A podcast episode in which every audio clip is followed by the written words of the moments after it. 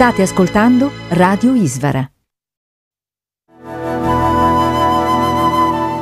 Radio Isvara vi invita all'ascolto di Manunet Prabhu, lezioni e conversazioni.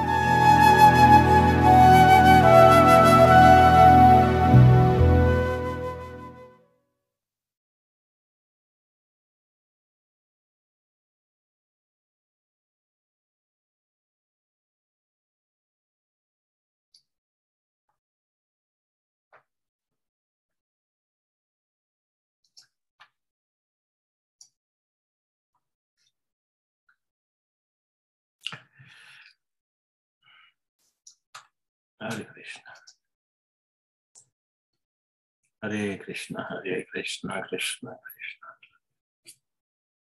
Hare Rama, Hare Rama, Rama Hare Hare. Hare Krishna, Hare Krishna, Krishna Krishna, Hare Hare. Hare Rama, Hare Rama, Rama Rama, Hare Hare. Do il benvenuto a tutti gli amici e i devoti che ci stanno seguendo adesso in diretta e che ci seguiranno nei prossimi giorni. Come sempre vi invito a vedere qui nella sala in diretta video per varie ragioni, ma tra l'altro ci fate piacere. Prima di cominciare è un dovere e anche un piacere offrire rispettosi omaggi nostro maestro spirituale, alle nostre divinità con un mantra, una serie di mantra chiamati Pranama Mantra. Namam Vishnu Padaya Krishna Prestaya Bhutale Srimate Bhakti Vedanta Swami Namine Namaste Sarasvati Devi Gauravani Pacharine Nirvishesha Shunyavadi Paschatya Satavuni Nityananda Sri Advaita Gadada Sri Pasati Gaura Bhakta Vrinda Hare Krishna, Hare Krishna, Krishna Krishna, Hare Hare. Hare Rama, Hare Rama, Rama Rama, Hare Hare. Hare Krishna, Hare Krishna, Krishna Krishna, Hare Hare. Hare Rama, Hare Rama, Rama Rama, Hare Hare. Hare Krishna, Hare Krishna, Krishna Krishna, Hare Hare. Hare Rama, Hare Rama, Rama Hare Krishna, Hare Krishna, Krishna Krishna, Hare Hare. Hare Rama, Hare Rama. Siamo giunti alla videoconferenza in lingua italiana numero 26. Era cominciata come una conferenza casuale e poi si è mantenuta nel tempo e diventando così un appuntamento settimanale abbiamo fatto videoconferenze anche nel passato, anni fa, però mai è stata così mh, stabile, tutte le settimane alla stessa ora. Ed è un piacere farlo, uh, soprattutto perché ho abbandonato l'Italia, sono andato via oramai da più di 22 anni che vivo fuori all'estero. Um, e quindi un po' mi manca il movimento italiano, i devoti italiani, eh, gli amici di Krishna italiani. E, ehm, in questi 22 anni sono venuto due o tre volte per questioni di documenti o cose, però la mia casa è fuori dal paese, ora vivo in San Antonio, Texas, negli Stati Uniti e il prossimo mese mi trasferirò in Santo Domingo alla Repubblica Dominicana, speriamo definitivamente, perché oramai alla mia età sono un po' stanco di andare di qua e di là. Dunque, via del Bhakti Yoga, il capitolo dedicato all'energia spirituale, al mondo spirituale. Non ci siamo dedicati molto a spiegare perché il mondo spirituale deve esistere, e cioè perché noi crediamo che il mondo spirituale esista, perché l'aspetto spirituale lo abbiamo coperto, l'aspetto filosofico lo abbiamo coperto abbastanza nelle lezioni precedenti, però se qualcuno volesse affrontare questo tipo di discorso, venga qui in sala è gratuito, non dovete pagare niente. E con molto piacere io risponderò alle vostre domande. Questo capitolo è un po' un capitolo descrittivo, cioè non dice perché, ma dice cosa c'è nel mondo spirituale. Oggi cominciamo a studiare il Brahmajoti, il Brahman, cioè la luce spirituale che emana dal corpo trascendentale del Signore. Parliamo di questo, quindi cominciamo oggi. Uh, prima di tutto c'è una questione che vedo qui nel libro, questo libro chiamato La, la filosofia del Bhakti Yogi che ho scritto negli anni 80, pubblicato nei primi anni 90, che, um, che uh, si è parlato la volta scorsa di superiore o inferiore. Abbiamo detto che Goloka Vrindavana è un pianeta superiore rispetto ad altri pianeti. Ma qualcuno potrebbe obiettare, giustamente, che il superiore o l'inferiore sono concetti che appartengono alla dualità del mondo materiale, dove c'è il bello e il brutto, dove c'è il peggiore e, il migliore se anche nel mondo spirituale ci fosse questa uh, qualità che qualcosa è inferiore a qualcos'altro, allora non sarebbe un mondo perfetto, no? E la risposta invece è questa, che uh, il mondo spirituale è differente da quello materiale, bisogna riaggiustare la mira della nostra logica. Quando noi parliamo di inferiore o superiore nel mondo spirituale, stiamo parlando di varietà e non di cose che sono, eh, che sono oggettivamente superiori, supponendo che l'altro è inferiore, quindi meno valida, quindi da, da scartare. Questo è il caso del mondo materiale, ma il mondo spirituale non, non funziona così mondo spirituale è tutto buono, è tutto perfetto, è tutto così, ma nel mondo spirituale ci sono delle varietà. Dipendendo dal proprio gusto personale, una cosa può piacere di più o meno. Facciamo un esempio. Abbiamo sempre detto che le gopi nel mondo spirituale sperimentano il grado più alto di amore, di devozione, di conseguenza anche il piacere che ne deriva, eh, il super perfezionamento del proprio rapporto con il Signore Supremo Shri Krishna. E uno potrebbe chiedersi, allora gli altri che non sono gopi, che, che succede con loro? Che succede con Yashoda, con Nanda, con i Gopa, eh, con Sridama, con Sudama, sono, sono, infelici perché hanno meno piacere, vorrebbero avere quest'altro piacere perché è superiore, non è così. Se voi andate da Madre Yashoda, è un modo di dire che purtroppo non possiamo andare, e gli dire guarda che Radharani sta meglio di te, le dici ma quando mai?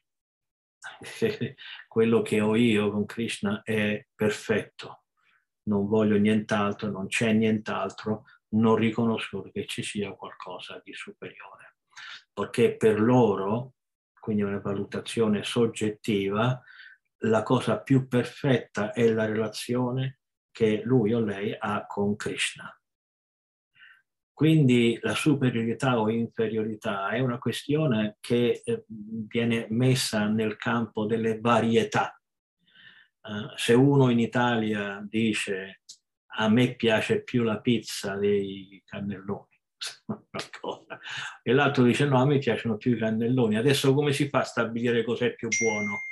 Eh, non c'è un buono, dipende del più buono è quello che piace a te. Eh, questo esempio della pizza e dei cannelloni italiani eh, dà un po' l'idea, dà un po' l'idea che nel mondo spirituale c'è qualcosa di superiore eh, solamente da un punto di vista di varietà, di descrizione, ma non in assoluto.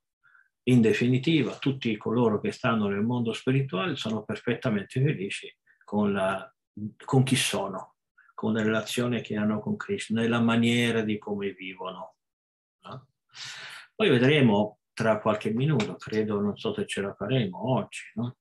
Perché poi c'è anche la domanda fatidica che dice ma, ma se io volessi cambiare, io vado nel mondo spirituale, volessi cambiare eh, la mia sfarupa, e cioè la mia personalità eterna, potrei farlo?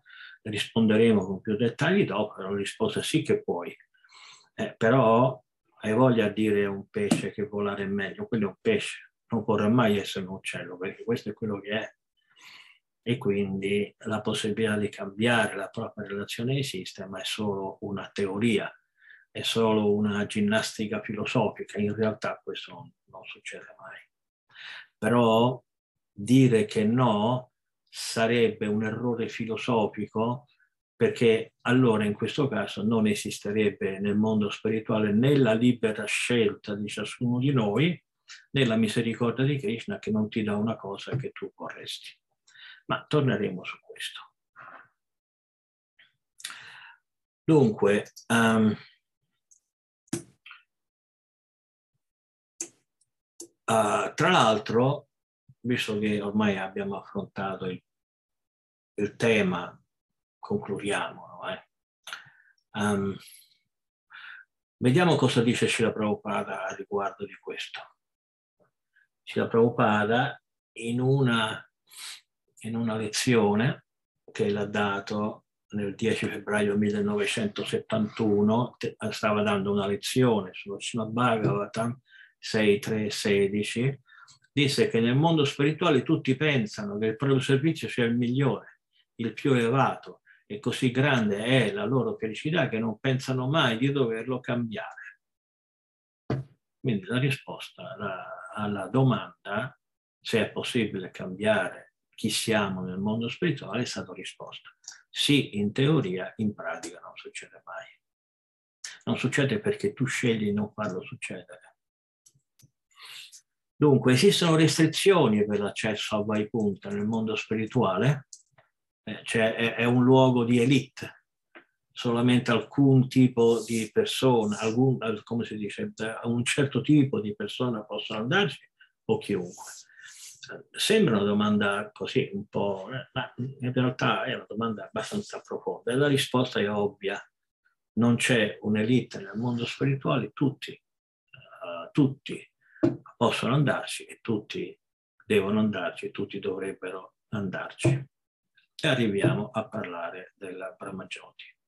Quello che serve è volerlo, ma volerlo adesso, volerlo, uno dice vabbè lo voglio, allora sto ancora qua. Beh, diciamo che questo volerlo ha un'accezione un po' più profonda. Il Brahmajoti. Krishna è una persona, dal suo corpo emana una luce. Questo si chiama Brahma Jyoti. Brahma significa, significa spirituale, Jyoti significa luce. Quindi Brahma Jyoti è la luce spirituale che emana dal corpo di Krishna. Questa luce pervade tutti gli universi, materiali e spirituali. La luce del sole è il riflesso della luce del Brahma Jyoti. Eh? Quindi nel mondo spirituale non c'è bisogno di fuoco o elettricità per fare luce perché tutto è sempre illuminato. La notte è un passatempo di Krishna che vuole giocare a fare le cose di notte e quindi uh, Yoga Maya copre il posto dove Krishna vuole stare al buio e allora c'è la notte, ma nel mondo spirituale altrimenti non c'è eh, l'oscurità. Dunque, um, il Brahmajoti è pura coscienza, nel senso che è formato da scintille personali di luce, che sono le jiva. La parola jiva, l'abbiamo detto tante volte, jiva viene dal verbo, dalla radice verbale jiv, che significa vivere, e quindi le jiva sono le viventi, e cioè noi.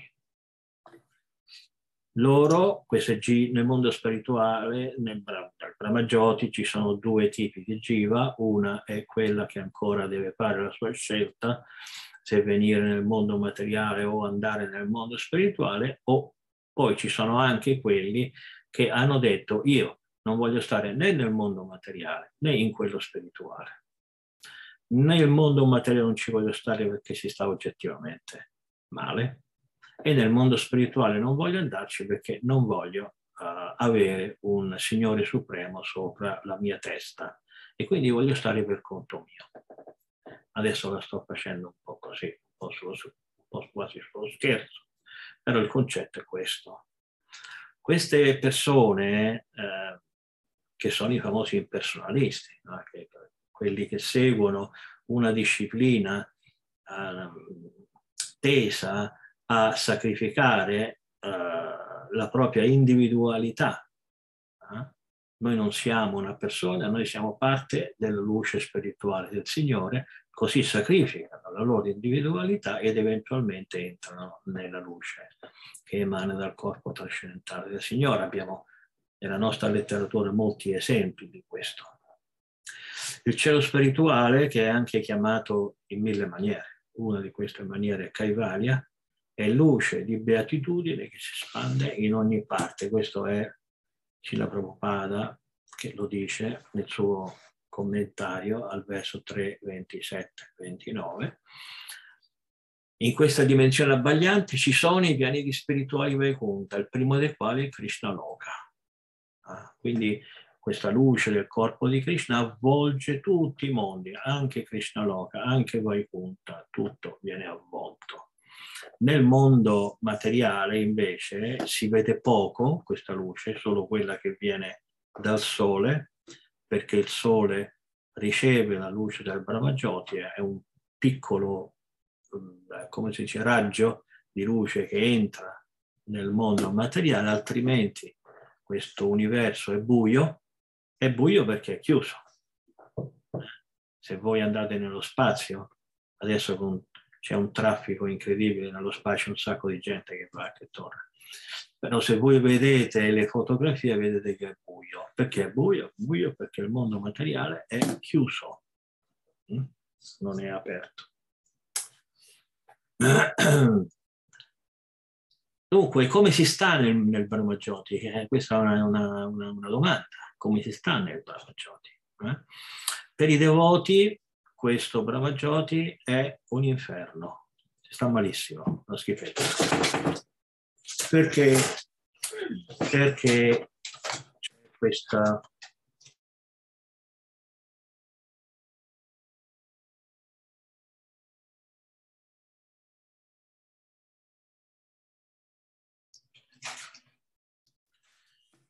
Scusate, scusate l'interruzione si sta malissimo perché? Perché il devoto ama Krishna, vuole stare con Krishna.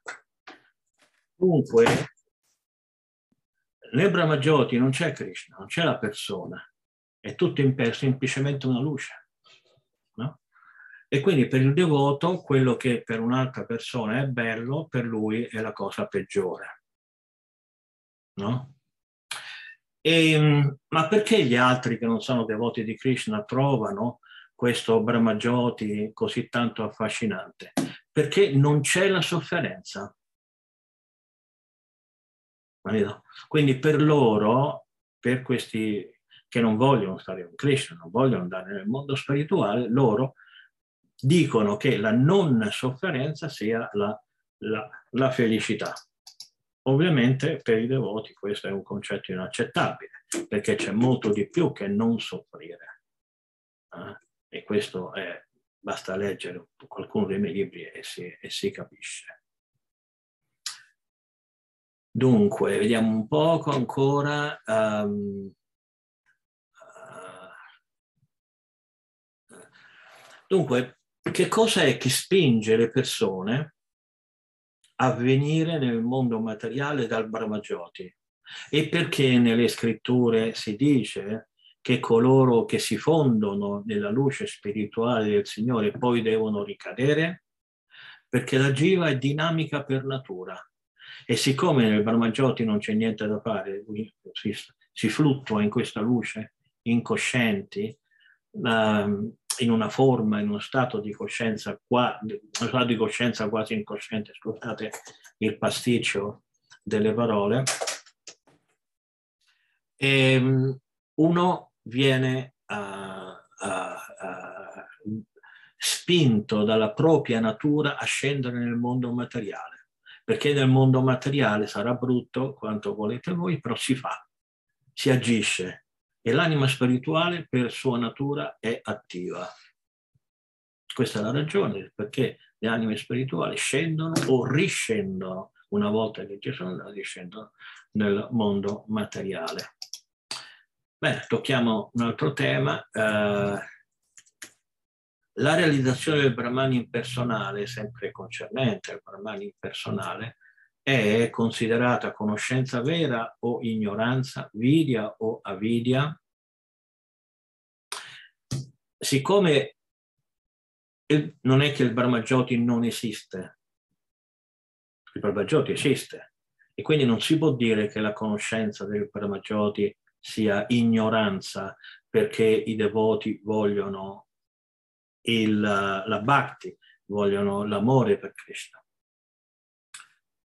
Dunque, eh, eh, per questa ragione Dhruva Maharaj eh, dice nella tua manifestazione impersonale ci sono sempre due elementi opposti, conoscenza e ignoranza. Le tue variegate energie sono continuamente manifeste, ma la, l'impersonale Brahman, che è indivisibile, originale, sempre costante, illimitato e causa di felicità, è la ragione primordiale della manifestazione materiale. Perché tu sei quello stesso Brahmana impersonale, io ti offro i miei rispettosi omaggi. E quindi è conoscenza perché esiste, e, e, e, coloro che lo vogliono è qualcosa, per coloro che lo vogliono è qualcosa di vero, ma per i devoti questa forma di verità assume i connotati di ignoranza. abbiamo già detto per quale motivo, qui c'è, un'altra nota, ma abbiamo già spiegato, anche se in breve non è necessaria una, una, ulteriore elaborazione, perché i devoti considerano addirittura demoniaca, no? demoniaca la, la, la liberazione nel Brahman impersonale. Cosa si prova nel Brahman? È un tipo di beatitudine, abbiamo già detto, non c'è sofferenza, non c'è nascita, non c'è vecchiaia, non c'è morte, non c'è malattie, non si litiga con nessuno, insomma, sta, sta tutti bene, uh, però non c'è, uh, non c'è la devozione. E le scritture dicono che la gioia che si prova nel mondo impersonale è comparabile alla quantità di acqua contenuta nell'impronta dello zoccolo di un vitello, se rapportata al mare di felicità ottenuta servendo e amando Krishna. E quindi un nulla. Qual è la proporzione dall'acqua dentro l'impronta di uno zoccolo con il mare? È una proporzione improponibile. Il problema è che quando uno è invidioso, qualsiasi cosa va bene meno di quello, meno di quella persona. Quando uno proprio una persona sta antipatica, non la sopporta, qualsiasi cosa meno di lui. Questo è un po' il concetto che possiamo applicare alla ragione per la quale la gente c'è qualcuno che non vuole andare nel mondo spirituale. Andiamo adesso a studiare l'oceano causale, Karana Samudra. No? Eh, che cosa è l'oceano causale? È un oceano di acqua spirituale che si estende al di là dei pianeti Vaikunta, cioè c'è i pianeti Vaikunta e poi c'è l'oceano chiamato Karana Samudra, che letteralmente significa oceano delle cause. Adesso vedremo perché si chiama l'oceano delle cause, perché è la causa del, del, degli universi materiali. E vediamo che dice Srila Prabhupada, nostro grande maestro spirituale. In un angolo del cielo spirituale del Brahmajoti talvolta appare una nube spirituale e la porzione di spazio coperta da essa è chiamata Mahatattva. Il Signore allora, mediante la sua porzione plinaria, conosciuta come Mahavishnu, si distende sulle acque di questo Mahatattva il quale viene chiamato oceano causale anche come Karna Jala, letteralmente uh, l'acqua, Jala uh, significa acqua, delle cause. Mentre Mahavishnu è assopito dentro l'oceano causale, insieme al suo respiro vengono generati innumerevoli universi. questi universi galleggiano e sono diffusi in tutto l'oceano. Eh? Quindi così viene la creazione. La creazione è attraverso il corpo di Mahavishnu. Uh, dal suo respiro, da altre parti nelle scritture si dice che gli oceani vengono anche dai pori della pelle, uh, vengono fuori queste palle ovoidali, perché l'universo ha forma ovoidale, non perfettamente rotondo. Del resto tutti i pianeti, nessun pianeta è perfettamente rotondo, sono tutti ovoidali e quindi galleggiano e sono diffusi in tutto l'oceano causale. Dentro queste palle di vuote uh, non c'è niente, sono vuote. Uh, uh, Mahavishnu personalmente non crea nulla, non mette niente dentro gli, dentro gli universi. Dunque, ehm, Adesso per la questione creativa, che succede? Che da Mahavishnu espande una seconda forma, questi sono chiamati Purusha, ci sono tre Purusha, Karano Dakashai Vishnu, Garbo Dakashai Vishnu e uh, Kshiro Dakashai Vishnu. Costui di cui abbiamo parlato finora è, è Karana Dakashai Vishnu. Karana è la causa di, de, degli universi lui si espande in una seconda forma che si chiama Garbo Dakashai Vishnu e, e egli entra, c'è un Garbo Dakashai Vishnu ciascun, per ciascun universo che lui ha creato, entra nell'universo e la prima cosa che fa lo riempie per metà di acqua. Questa acqua si chiama Garbodaka ed è la, e la riempie per metà. Garbodakaishi Vishnu vive in questo oceano che per metà riempie l'universo. Dopodiché vedremo nel eh, prossimo, prossimamente, eh, nei dettagli, non troppi dettagli perché è realmente complicato, ve lo garantisco, vi annoiereste a morte, um, di vedere come, come avviene la creazione interna, e cioè come l'energia materiale si sviluppa e che poi Brahma architetta uh, i pianeti, gli universi, i sistemi planetari, no? il, il la, l'astrodinamica di come si muovono i pianeti e tutto quanto. Questo è estremamente complicato, molto affascinante, devo dire. E, um, però quello che si potrà dire lo diremo molto volentieri.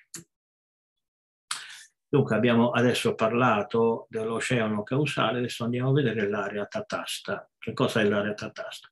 Tata in sanscrito letteralmente significa spiaggia ed è per questo che Srila Prabhupada eh, fa l'esempio della spiaggia. L'area tatasta è un'area di confine fra l'energia spirituale e l'energia materiale. L'area tatasta sta esattamente esattamente nel mezzo. Qualche volta, come in, un, in una spiaggia, arriva l'acqua e poi si ritira eh, e quindi eh, l'acqua, il posto che l'acqua ha toccato torna a essere spiaggia e quindi questo posto dove l'acqua arriva e si ritira si chiama Tatasta. In quest'area ci siamo noi, in origine, ormai abbiamo fatto la nostra scelta scellerata di venire in questo mondo materiale. Questa, questa è l'area da dove nascono le anime eh, spirituali. Le anime spirituali sono chiamate Tatasta Shakti, uh, Tata appunto significa area di margine, uh, la, uh, e, e, sta significa, eh, significa stare com, quasi come in italiano, cioè che le anime spirituali sono situate in un luogo di confine fra il mondo, l'energia, il punto di arrivo dell'energia spirituale e il punto di arrivo di quella, di quella materiale. Mm? E qui leggiva che siamo noi, riceviamo, ricevono informazioni parziali dal mondo materiale al mondo spirituale e possiamo scegliere. Veniamo nel mondo materiale o uh, quello, o andiamo nel mondo spirituale. Cila Prabhupada dice talvolta possono stare sotto la protezione dell'energia spirituale, altre volte sotto quella dell'energia materiale. Per questa ragione sono dette marginali, certe volte di qua, altre volte di là. Una spiegazione molto semplice ma molto affascinante, molto chiara. Mm? Sempre nel nostro messo spirituale, Srila Prabhupada riporta alcune valutazioni di Bhaktivinoda Thakur che troviamo nel Chaitanya Charitamrita, per chi è interessato, Madhya Lila 20.109 nel commento di Srila Prabhupada, dove eh, Sri Sanatana Goswami chiede a Chaitanya Mahaprabhu, chi sono io? E il Signore risponde in questo modo. Tu sei un'entità vivente pura, anima spirituale, particella integrante eterna dell'anima suprema, Krishna. Perciò tu sei il suo servitore eterno. Tu appartieni alla potenza marginale di Krishna. Ci sono due mondi, quello materiale e quello spirituale, e tu sei situato nel mezzo di queste due potenze. Tu hai una relazione con entrambe, per questo sei chiamato potenza marginale. Molto, molto bello, molto semplice. C'è una domanda che come tutte le domande non è sciocca, non esiste una domanda sciocca. Eh, talvolta purtroppo esistono le risposte sciocche, ma quelle, ma le domande in quanto tali non sono mai, mai sciocche. Cosa succederebbe se qualcuno sviluppasse il desiderio di avere un tipo di relazione intesa a tornare, cioè se uno volesse tornare nell'area di nascita? No, questo non succede perché nessuno vuole, nessuno vorrebbe uh, o potrebbe tornare nel ventre della propria madre. Quindi um, non, questa questione non si pone. Um, bene, adesso un'altra domanda o un altro tema, i facsimili sulla Terra. E cioè si dice nelle scritture che il mondo spirituale sta lì, però si parla anche che il mondo spirituale sta su questa terra. Infatti i grandi maestri parlano in toni molto, uh, molto elevati uh, di un luogo come Brindavana, come Mayapur, come Jagannath Puri, come Dvaraka e tutti gli altri. Qual è la differenza quindi fra il mondo spirituale i luoghi spirituali nel mondo spirituale, i luoghi spirituali che sono presenti qui sulla terra, Sila Prabhupada eh, risponde. Prima Jiva Goswami che dice, uh, che menziona un verso dallo Skanda Purana e dice le dimore del Signore Supremo nel mondo spirituale come Dvaraka, Mathura e Goloka sono dei facsimili rappresentanti le dimore di Dio nel suo regno, Vaikuntha Dhama. E Srila Prabhupada colora un poco, da qualche dettaglio in più su questa descrizione e dice questo nel Chaitanya Charitamrita Adilila 5.18 nel suo commento a questo verso. Quando Krishna discende in questo universo, gioisce uh, in luoghi aventi gli stessi nomi dei mondi spirituali. Questi luoghi sulla terra non sono differenti dalle dimore originali. E questa è la risposta che il nostro Shila Prabhupada dà. Non c'è nessuna differenza tra quello che c'è nel mondo spirituale e quello che c'è nel mondo materiale, anche se eh, in realtà qualche differenza c'è, ma non, non una differenza qualitativa, nel senso che sono tutti ugualmente perfetti, però alcuni, la differenza è che alcune attività o passatempi uh, pa- uh, succedono uh, in questo mondo e non succedono nel mondo spirituale, come per esempio uccidere demoni o nascere, crescere, questo succede soltanto nella, eh, nella Vrindavana o nei luoghi trascendentali che sono presenti qui sulla terra. Ci sono anche dei degli associati o delle compagne di Krishna che sono eternamente presenti qui sulla terra, nei suoi passatempi sulla terra e non sono presenti nei mondi spirituali. Abbiamo detto, mi pare, la settimana passata proprio questo quando Srila Prabhupada dice questo di Arjuna e sua madre Kunti, che non c'è Arjuna Pandava nel mondo spirituale, ma c'è Arjuna Pandava sempre qui nei passatempi di Krishna nel mondo. Allora qualcuno potrebbe dire, però allora sei sicuro insomma, che non, non c'è nessuna differenza, sono solamente due posti differenti.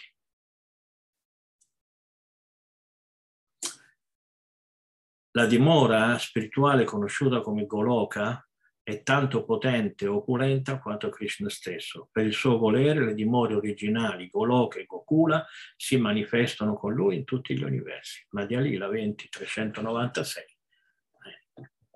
La risposta credo che a questo punto eh, sia completa. Krishna quando viene vuole venire, perché sarebbe sbagliato dire quando Krishna deve venire, Krishna non deve nulla quando Krishna vuole, per qualche missione, qualche ragione, venire in questo mondo materiale, lui non vuole stare senza la sua dimora originale, allora se la porta appresso. Anzi, ne piazza una nel mondo, nel mondo materiale e lui quando viene entra in essa.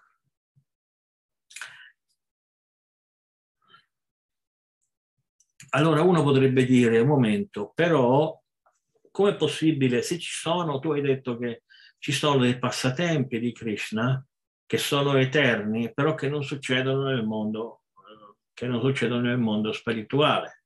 E come fa una cosa a essere eterna visto che finisce? No? Come quando noi leggiamo il Mahabharata, il Ramayana o il Bhagavatam, questa è scrittura, e leggiamo dei passatempi, Krishna fa questo, alla fine il passatempo, il passatempo finisce. E come può essere eterno una cosa che finisce? A parte il fatto che anche nel mondo spirituale c'è un inizio e una fine, no? Però eh, comunque Shila Bhattinata dà una risposta eh, differente e dice che in ogni universo esiste una Vrindavana. Per cui nel momento esatto in cui Krishna cessa di fare qualcosa in questo universo, la stessa viene ripetuta da qualche altra parte. Scila Prabhupada ricorda l'esempio del sole. Ad ogni suo tramonto, da un certo punto di vista, corrisponde un'aurora da un altro. In questo senso il sole eternamente sorge e tramonta. Bellissimo questo esempio che viene fatto da, del sole. Il sole tramonta, tutti dicono il sole sta tramontando, in realtà eh, sta sorgendo da un'altra parte. Quindi se uno al telefono dice no, che dici? Il sole non sta tramontando, tu dici che il sole sta tramontando, io lo vedo che sta sorgendo, perché dipende dove tu sei, hai una differente eh, esperienza delle cose. Vediamo. Uh, sì, quindi questa è la risposta a questa bella domanda di dire come è possibile che è eterno se poi le cose invece finiscono? Non finiscono, si ripresentano da qualche altra parte. Molto bene. Io ho una lista di domande che non mi sono state poste dagli italiani, perché gli italiani mi dispiace molto, sarà che ne sono andato via e, e non avete più voglia di interagire con me.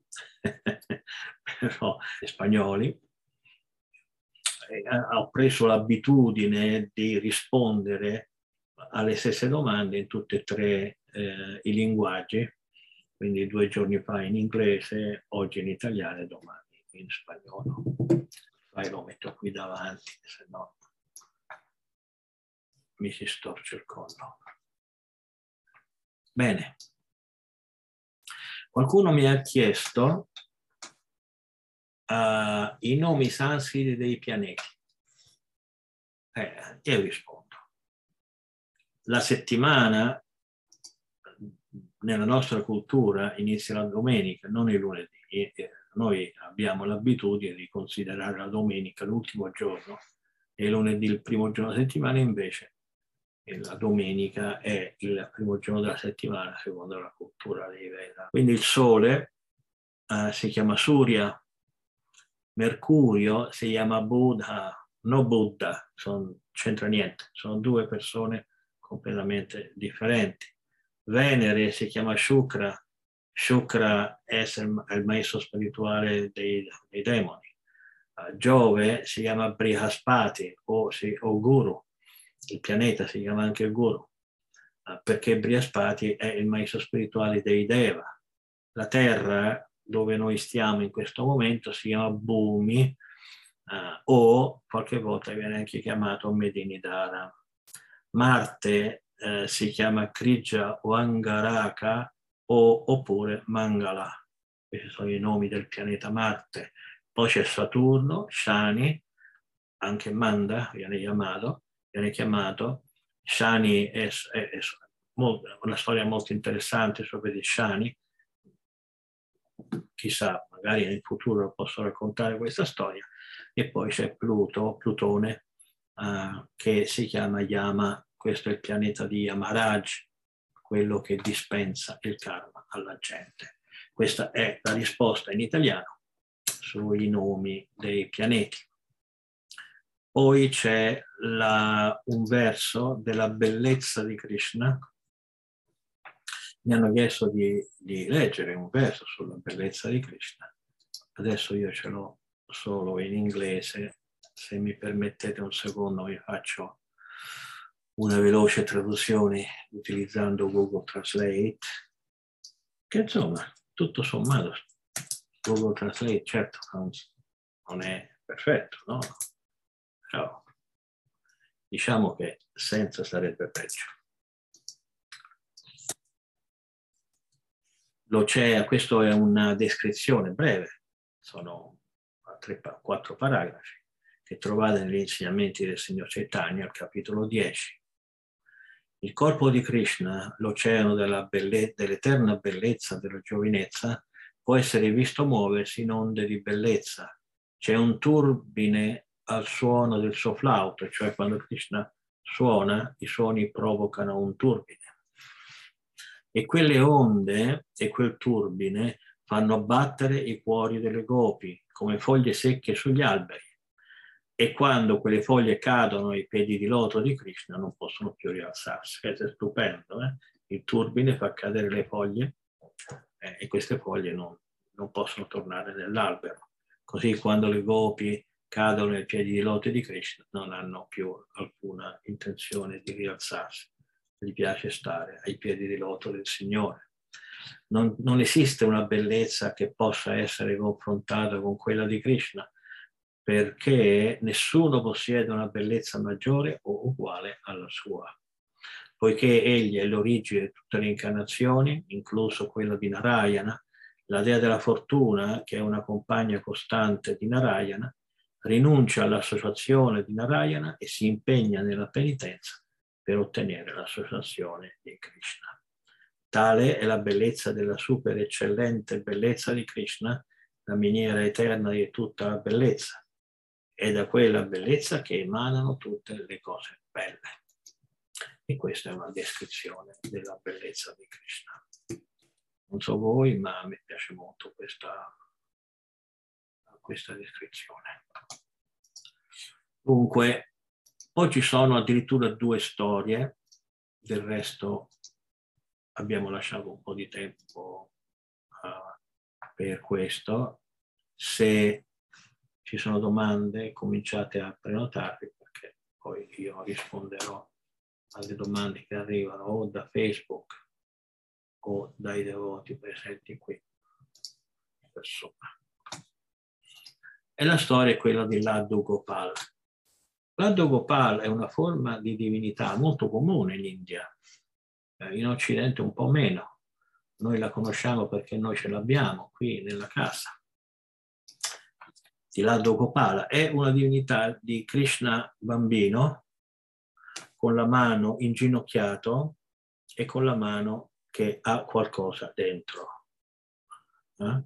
E quindi adesso io racconterò un po' questa storia di Laddo Gopala. Vuole dire, no, questo è, questo è in spagnolo, benedetto, a chi qui sta in italiano. Uh, il significato di Gopala è mandriano di vacche, cioè quello che protegge, go significa mucca, e Pala protettore, quindi Gopala significa il protettore delle mucche. Adorare uh, Balagopala, che è la forma di un bambino a casa, una pratica nella maggior parte delle case uh, della India. Si ritiene che la divinità della casa sia uno dei membri della famiglia. Pertanto la divinità deve essere curata nello stesso modo in cui verrebbe curato un membro della famiglia. E questa è la storia che c'è dietro l'Addu Gopal. Molto tempo fa viveva un, un devoto del Signore Krishna di nome Kumbhanadas nella terra santa di Agra. Kumbhanadas aveva un figlio piccolo che si chiamava Raghunandan. Kumbhanadas aveva una murti del Signore Krishna con il flauto in mano e adorava tutto il tempo, ogni giorno, non lasciava mai il suo posto uh, perché si sentiva separato dalla divinità e non gli piaceva. Un giorno però fu invitato a, a, a dare una lezione sullo Srimad Bhagavatam, su Bhagavata Katha in un giardino a Vrindavana. Kumbhanadas disse no, ma io ho la mia divinità, non posso andarmene in giro. No? Ma la gente insistette molto e alla fine Kumbhanadas accettò. Lui era un devoto importante e di buona, dire, di buona reputazione, quindi tutti insistettero che lui venisse a parlare di Krishna. Allora Kumbhanadas disse a suo figlio, che era molto piccolo, no? come offrire boga, cioè lui la preparava e poi gli disse tu poi la offri sull'altare. No? Quando, quando il padre fu uscito, Raghunandan cominciò a preparare la sua offerta pose tu, Putin mise tutto il cibo sul piatto e lo pose sull'altare. Però vedeva che il cibo rimaneva sempre lì.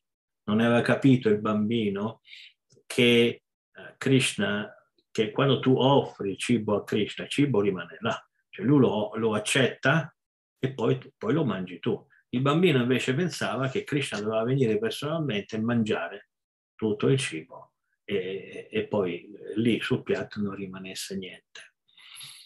Quando Krishna non rispose alle sue mantre, alle sue preghiere, il bambino cominciò a, a pregare più forte, eh, in maniera molto seria, molto determinata. Io ti sto offrendo il cibo, vieni a mangiare. E alla fine lui fu così tanto insistente eh, che, eh, che venne nella forma di un bambino e mangiò il laddu che gli era stato offerto. E quindi non rimase niente perché lui si era mangiato fisicamente. Uh, Krishna uh, può fare qualsiasi cosa con qualsiasi senso. Noi possiamo mangiare solo con la bocca e as- ascoltare solo con gli orecchi e guardare solo con, con gli occhi, ma Krishna con gli occhi può anche mangiare. Questa è quello che dicono le scritture. Kumbhanadas tornò e chiese al figlio di dargli un poco di prasada. E il figlio dice, ma Krishna non c'è più niente, Krishna se l'è mangiato. E Kumbhanadas pensò, beh, è un bambino, sicuramente se l'è mangiato lui, perché Krishna non... E questo si ripeté per molti giorni. Un giorno allora Kumbhanadas cominciò a essere un poco così sorpreso da questo fatto, tra l'altro non gli piaceva il fatto che, che suo figlio si mangiasse la boga, no? O che si mangiasse il passata, perché doveva lasciarlo anche a lui. Ma il bambino continuava a insistere che non c'era niente, perché Krishna era venuto e se l'era mangiato. Quindi un giorno Kumbharadasa si nascose e vide per vedere quello che, quello che succedeva realmente. E vi e eh, vi che realmente che Krishna pre- prendeva una forma di un bambino piccolo che si inginocchiava e mangiava il lato. Kumbharadasa non credeva ai suoi occhi. Com'è possibile? Krishna uh, si manifesta solo ai puri devoti, noi non siamo puri devoti e, e, come che non, non, riusciva a credere ai suoi occhi, quindi si avvicinò ed entrò nella stanza del tempio. E quando Krishna vide che Kumbharadasa era entrato, allora si um, come dire, si cristallizzò, si pietrificò. Eh? E, e, Krishna stava nel momento in cui Kumarasa era entrato, stava inginocchiato con un ginocchio in terra, con un uh, poco di laddo nella mano e questa divinità poi fu adorata per millenni uh, come laddo Gopala, perché Gopala stava mangiando il laddo in quel momento. Questa è la storia di come venne uh, ad esistere la divinità di Laddo Gopal e spero che vi piacciono queste storie che sono reali. Eh? Dunque, per terminare, uh, finora su Facebook non ci sono, sono domande. Dunque, la storia di Radatila che ho promesso di raccontare e quindi lo dirò. Questo Radatila è un luogo santo situato uh, vicino a Parikramamarga, Ramanareti, Vrindavan. In questo posto, vediamo, c'è in italiano adesso, eccolo qua, sì questo posto viveva un devoto che si chiamava Banche Bihari Das, un devoto, un puro devoto uh, della linea di Haridas. Lui visse 250 anni fa e serviva tutti i giorni Radha e Krishna. Un giorno si dimenticò di offrire cibo a Radha Krishna e si addormentò. Quella notte una bambina di 10 anni venne in quel posto la ragazza venne da Sri Banke Bihari Das e gli disse, Baba, ho fame.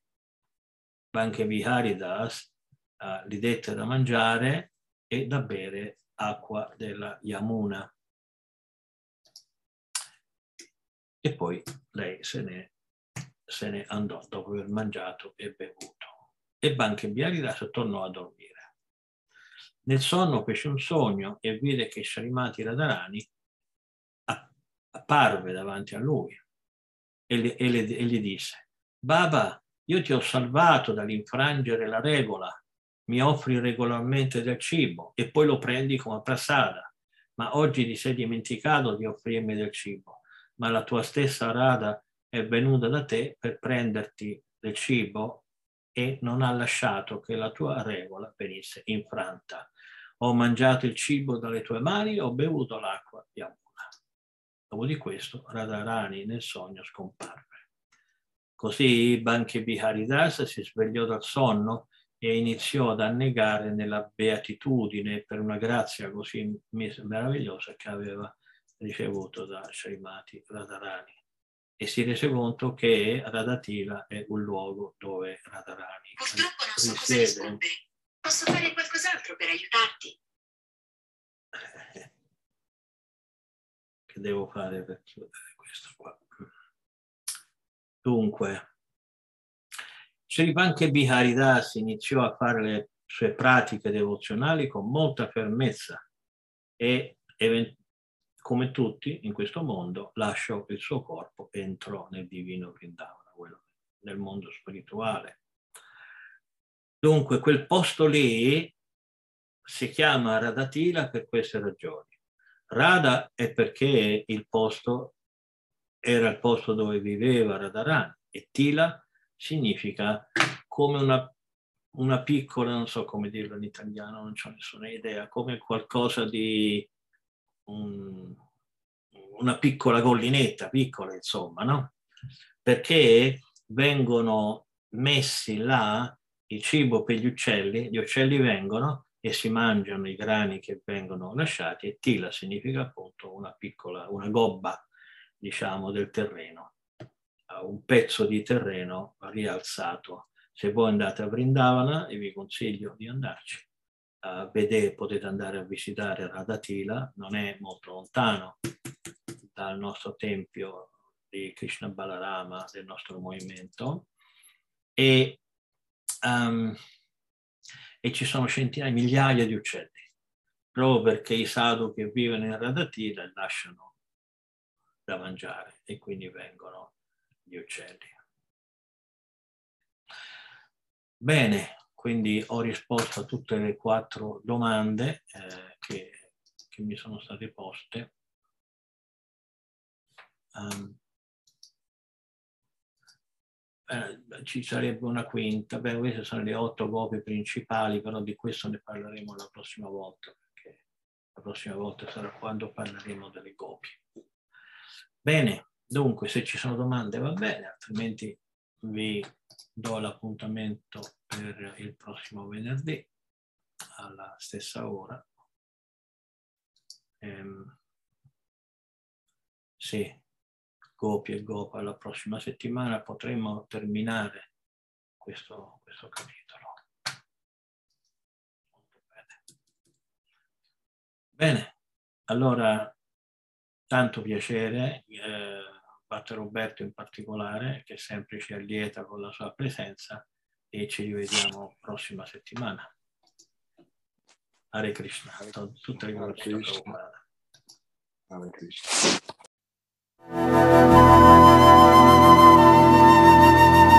Avete ascoltato? Manunet Prabhu, lezioni e conversazioni.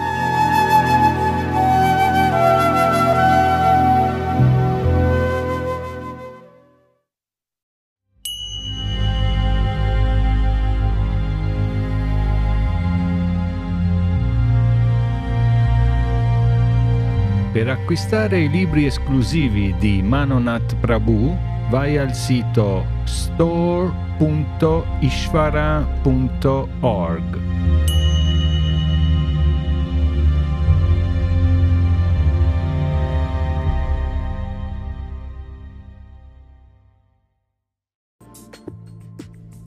Anima Verde a cura di Renzo Samaritani.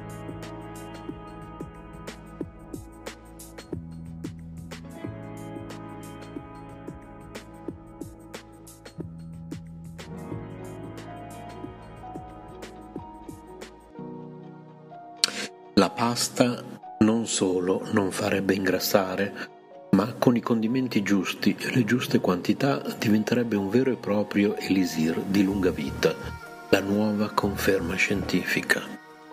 Maccheroni, penne, spaghetti, fettuccine, qualsiasi forma abbia, la pasta è sempre la pasta e guai a non includerla nella nostra dieta. Oltre a metterci di buon umore, sua Maestà la pasta infatti avrebbe anche il pregio di allungarci la vita di quattro anni. Tutto merito dei carboidrati che, in barba alle miracolose diete low carb, come ad esempio la famosa dieta ketogena, assumendoli giornalmente sarebbero garanzia di longevità. La rivista scientifica The Lancet Public Health si è mirato ad analizzare la correlazione tra assunzione di carboidrati nella dieta e mortalità, dimostrando che coloro che mangiano carboidrati come cereali, riso e pasta vivono di più almeno 4 anni. Le diete low carbon che limitano cioè i carboidrati a favore di un maggiore apporto di proteine o grassi o entrambi sono una strategia di perdita di peso molto diffusa Eppure l'effetto a lungo termine della restrizione dei carboidrati la mortalità è controverso potrebbe dipendere dal fatto che i carboidrati alimentari vengono sostituiti da grassi e proteine a base vegetale o animale. Per le analisi sono stati presi in esame 15.428 adulti di età compresa tra i 45 e i 64 anni in quattro comunità statunitensi. Dai risultati è emerso che sia una dieta a basso contenuto di carboidrati che una dieta ad elevato consumo di carboidrati hanno aumentato il rischio di mortalità rispetto a un'assunzione moderata. Tuttavia i risultati variavano dalla fonte dei macronutrienti. La mortalità aumentava quando i carboidrati venivano scambiati con grassi o proteine di derivazione animale e diminuiva quando le sostituzioni erano a base vegetale. Sia l'alta che la bassa percentuale di diete a base di carboidrati sono state associate a un aumento della mortalità, con un rischio minimo osservato al 50-55% di assunzione di carboidrati. I modelli a basso contenuto di carboidrati che favorivano le proteine derivate da animali come agnello, manzo, maiale e pollo erano associati a una maggiore mortalità, mentre quelli che favorivano l'assunzione di proteine e grassi di derivazione vegetale da fonti come verdure, noci, burro di arachidi, pane integrale erano associati a una minore mortalità, suggerendo che la fonte di cibo modifica in particolare l'associazione tra l'assunzione di carboidrati e la mortalità. Secondo quanto emerso, a partire dai 50 anni l'aspettativa media di vita è di altri 33 anni per chi ha un apporto moderato di carboidrati, 4 anni in più di chi ha un apporto basso e uno in più di chi lo ha alto. In più gli studiosi hanno elencato punto per punto tutti i benefici della pasta. È una potentissima fonte di energia che fornisce la giusta carica all'organismo grazie all'apporto di carboidrati complessi. È ricca di vitamine del gruppo B, in particolare della B1, fondamentale per il corretto funzionamento del sistema nervoso. Protegge il cuore, è un prezioso antitumorale perché, essendo povera di fibre e di sodio, previene l'insorgere di cellule tumorali. Il consumo moderato di pasta e con poco condimento è un potente alleato della dieta dimagrante. Una giusta porzione condita con del pomodoro o verdure, per esempio, non solo non fa ingrassare, ma lasciando sazi a lungo aiuta a non consumare alimenti fuori pasto. Abbiamo letto da greenme.it.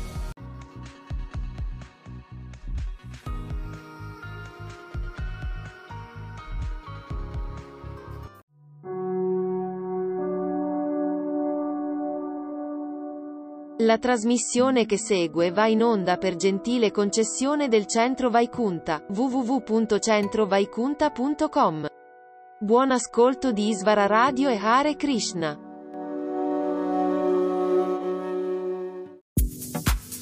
Sono tornati i Black Friday Days in Rinascente. Fino al 2 giugno, sconti fino al 50% sui migliori marchi moda, cosmetica, accessori, casa, design, food and wine. Sconti validi in tutti gli store, online e on demand. A Roma la promozione termina il primo giugno.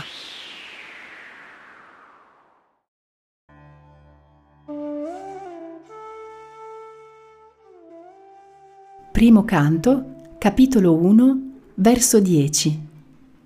In questa età di ferro, età di cali o dotto saggio, gli uomini vivono solo pochi anni, sono sempre irascibili, pigri, disorientati, sfortunati e soprattutto continuamente turbati.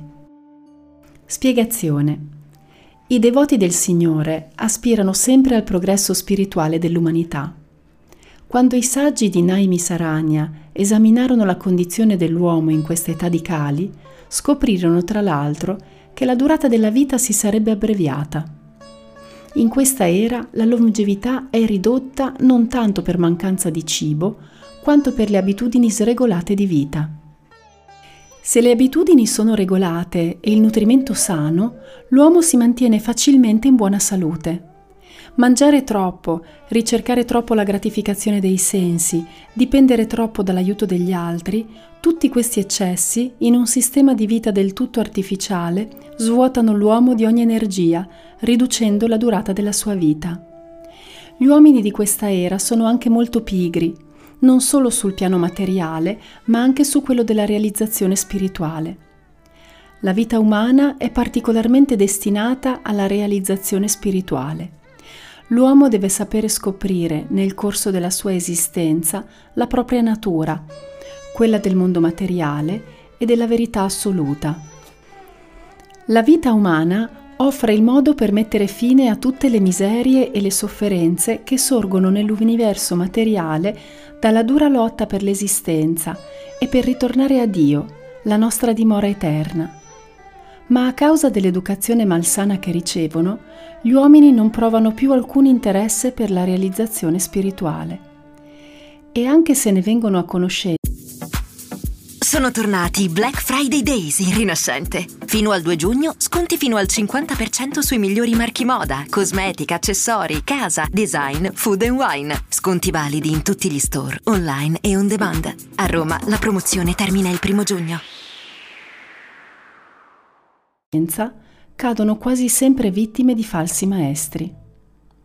In questa età, inoltre, gli uomini sono vittime di numerose concezioni e partiti politici e di un'infinità di stimoli incitanti alla gratificazione dei sensi, come cinema, sport, giochi, locali notturni, librerie mondane, cattive compagnie, fumo, alcol, imbrogli, furti, litigi, eccetera. Tutte cose che rendono la loro mente continuamente agitata e piena d'angoscia. Sempre in quest'età, esseri senza scrupoli fabbricano la loro religione senza tener conto delle scritture rivelate e non è raro che gli uomini attaccati al piacere dei sensi si lascino attirare dalla loro propaganda. Così, in nome della religione, si compiono un gran numero di azioni empie che impediscono di trovare la pace della mente e la salute del corpo. Il brahmacharya non esiste più, la vita di studente si è del tutto degradata e i padri di famiglia non seguono più le norme del Grihastha Ashrama. E gli pseudo Vanaprashta o Sannyasi che provengono talvolta da questo Grihastha Ashrama si lasciano facilmente deviare dal retto sentiero. L'età di Kali è caratterizzata anche dall'assenza di fede. Gli uomini non mostrano più alcun interesse per i valori spirituali. L'intera società è centrata sulla gratificazione dei sensi e per mantenere questa società materialistica, le nazioni hanno creato sistemi molto complessi dove si alternano guerre calde e fredde. I valori si sono talmente degradati che è diventato estremamente difficile risvegliare la coscienza spirituale degli uomini. Ma i saggi di Naimi Sharanya hanno un grande desiderio di liberare tutte le anime cadute. Perciò chiedono a Srila Sutta Goswami il rimedio per tutti i mali di questa età. Sri Guru, Sri Juta, Padakamalam, Sri Guru, Vaishnavangshya, श्रीरूपं साग्रजातं सहगना रघुनाथान्वितं तं सजीवम्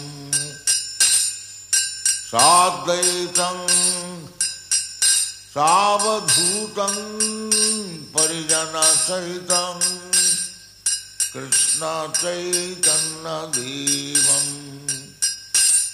श्रीराधा कृष्णपादां सहगनललिता श्रीविशाखान्वितां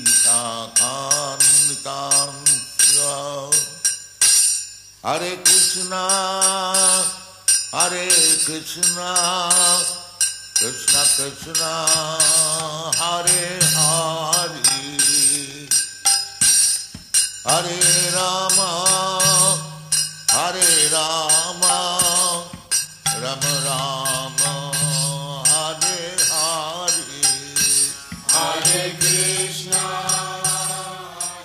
Biografia di Sua Divina Grazia A.C. Bhaktivedanta Swami Prabhupada.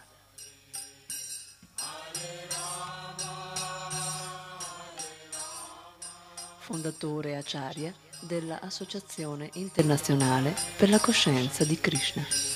Hare Krishna, Hare Krishna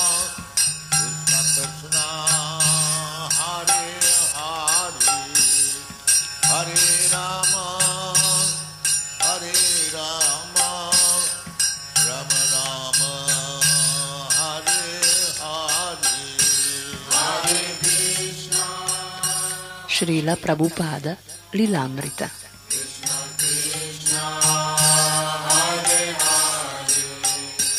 Di Sazvarupa Dasa Goswami.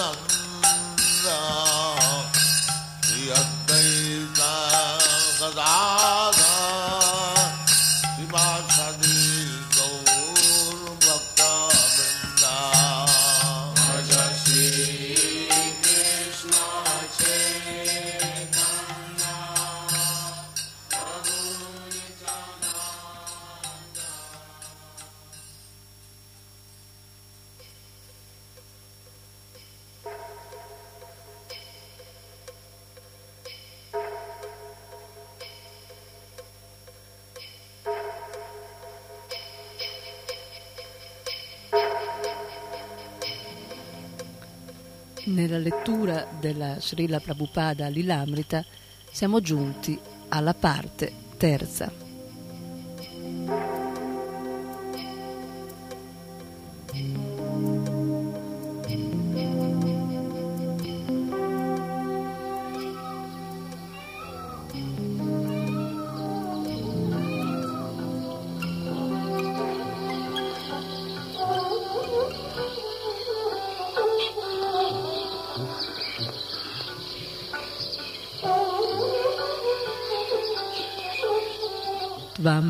Sandarshito datra dustaram istitirshatam kalim shatvaharam pumsam karnadara ivarnavam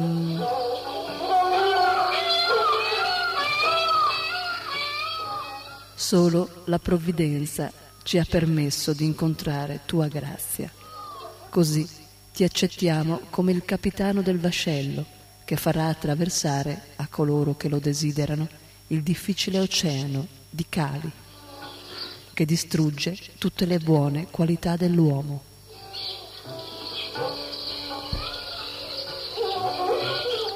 Srimad Bhagavatam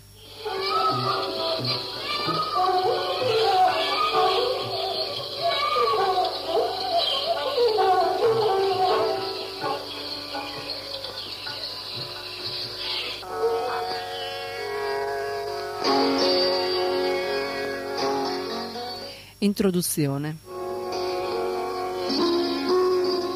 La prima metà della parte terza narra di come Srila Prabhupada portò la coscienza di Krishna in un luogo ancora più strano del Lower East Side di New York, alla completamente aperta e ampia Western Height Ansbury, dove centinaia di migliaia di hippies si erano riuniti per una estate dell'amore e dove lo Swami e il canto Hare Krishna furono accolti con calore e celebrati. Soltanto Srila Prabhupada poteva continuare il movimento che aveva iniziato. I suoi discepoli a New York e a San Francisco lo seguivano, trascinati dalla sua purezza, dalla sua gravità, dal suo fascino, dalla sua tolleranza e dal suo humor. Ed erano ascoltati da lui. Lui aveva dato inizio al movimento per la coscienza di Krishna e lui lo manteneva. Ora che aveva stabilito un modello, poteva fiduciosamente riproporlo in una città dopo l'altra, ma soltanto se si fosse recato di persona in ogni luogo. Certamente la coscienza di Krishna non poteva essere diffusa da uno swami di scuola non devozionale o di scuole di impersonalismo o di yoga fisico. E anche tra i seguaci di Sri Chaitanya, Srila Prabhupada era il solo a volersi recare in America per predicare.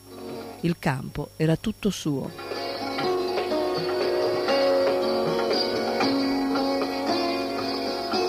Soltanto Srila Prabhupada poteva stabilire esattamente e praticamente il modo di trapiantare la coscienza di Krishna in una cultura aliena come quella americana.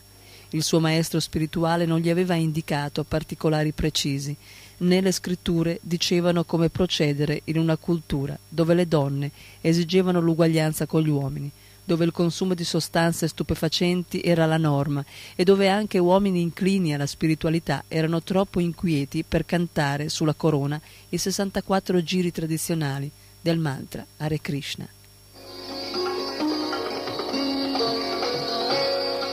Prabhupada doveva diventare l'acharya, cioè colui che insegna con l'esempio, per stabilire la coscienza di Krishna in Occidente e gli doveva prendere molte decisioni senza precedenti a un certo punto Srila Prabhupada, affrontando le giovani coppie che vivevano insieme come amici, chiese loro di diventare suoi discepoli sposati, acconsentì a recarsi in una sala pubblica di danza psichedelica e a cantare Hare Krishna con il gruppo dei Grateful Dead, coi Jefferson Airplane e altri gruppi rock, e limitò la quota giornaliera dei giri al numero di 16 da 64 che erano.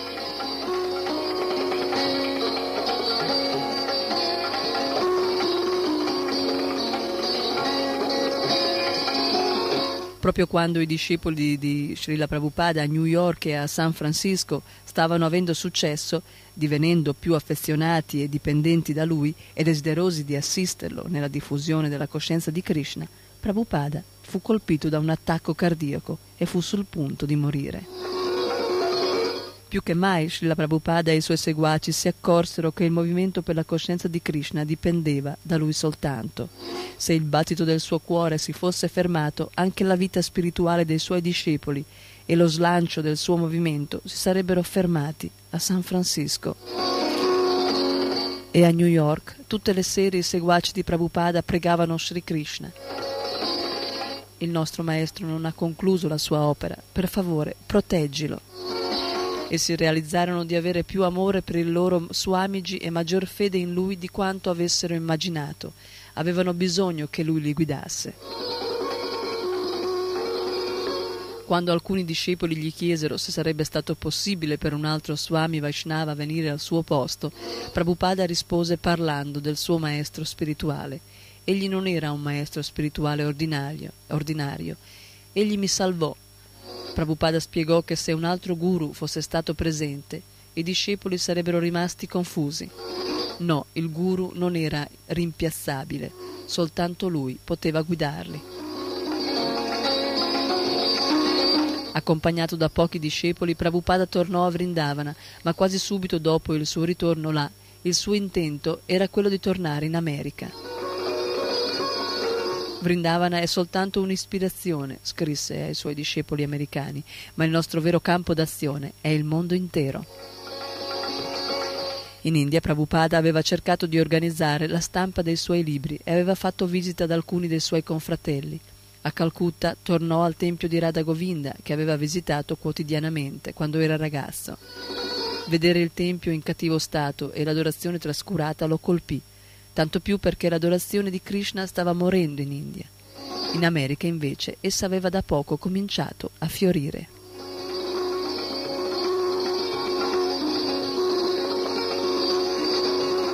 Dopo sei mesi di permanenza in India, spinto dalle lettere dei suoi, dai suoi discepoli che lo supplicavano di tornare, Srila Prabhupada ripartì per l'America per continuare su scala più vasta l'opera da lui iniziata – trapiantare la coscienza di Krishna in Occidente.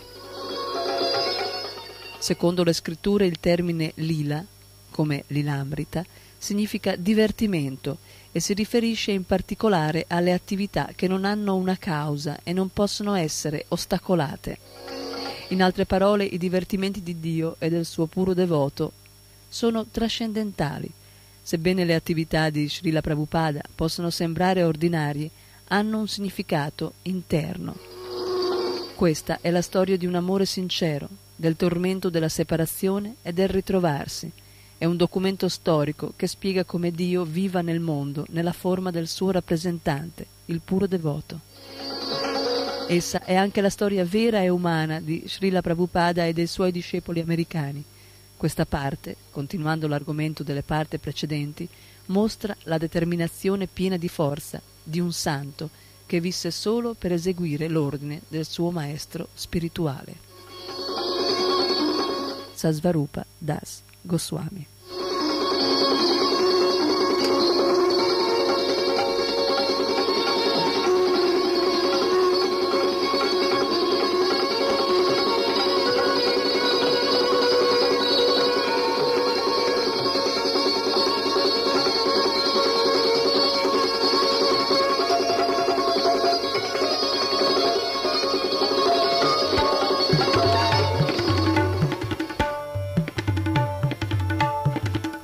Capitolo 1 della terza parte.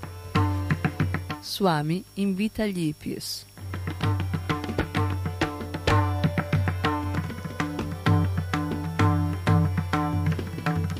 (16 gennaio 1967)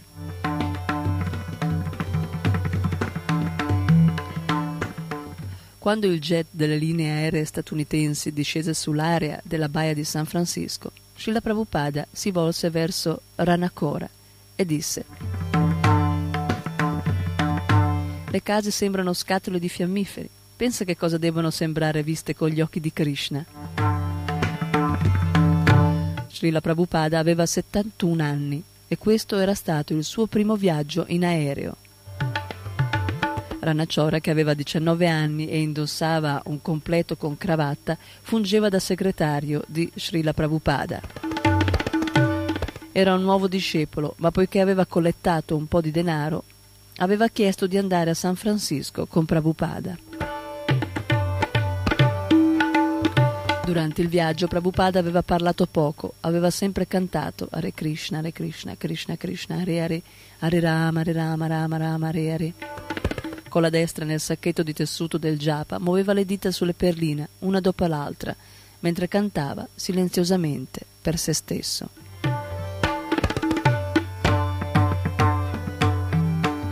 Quando l'aeroplano si era alzato sopra New York, aveva osservato le costruzioni che diventavano sempre più piccole, finché l'aereo si era immerso nelle nuvole, che a Prabhupada erano sembrate un oceano nel cielo. Era stato infastidito dalla pressione che gli ostruiva gli orecchi e aveva accennato a questo disturbo. Altrimenti non aveva parlato, aveva soltanto continuato a cantare i nomi di Krishna senza interruzione. Ora, mentre l'aereo aveva cominciato la sua discesa, egli aveva continuato il canto con voce appena percettibile. Krishna, Krishna, Krishna. Mentre guardando fuori dal finestrino osservava il panorama con migliaia di case simili a scatole di fiammiferi e strade che si stendevano come in un grafico in ogni direzione. Quando gli altoparlanti annunciarono il volo numero 21 della United Airlines da New York, il gruppo di circa 50 hippies si strinse più vicino nell'attesa. Per un istante tutti apparvero quasi apprensivi nell'incertezza di ciò che sarebbe accaduto o di ciò che sarebbe stato lo Swami.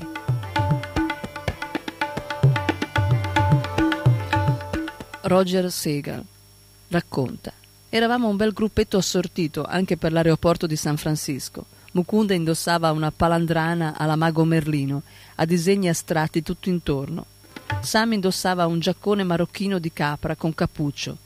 Anche l'odore era caprino. E io una specie di vestito da samurai a bolli bianchi, di lavorazione domestica. Dappertutto si vedevano lunghe collane di perline, giacconi di pelle, stivali, abiti di stile militare, piccoli occhiali da sole rotondi, l'intera fantasmagoria di San Francisco riunita per l'occasione.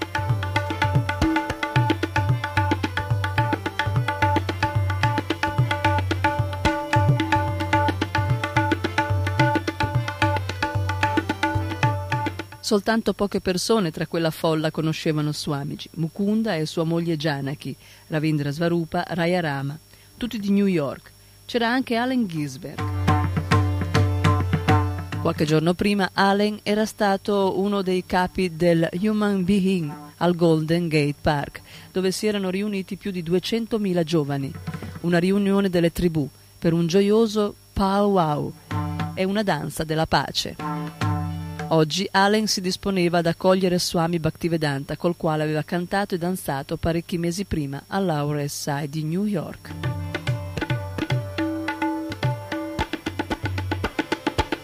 Swamiji sarebbe stato contento, contento, suggerì Mukunda a tutti, se li avesse trovati a cantare Hare Krishna al momento di oltrepassare il cancello.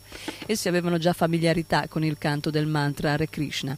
Avevano sentito dire che Swamiji aveva cantato nel parco a New York o avevano letto di lui e del canto nell'articolo sul giornale di controcultura del luogo, The Oracle.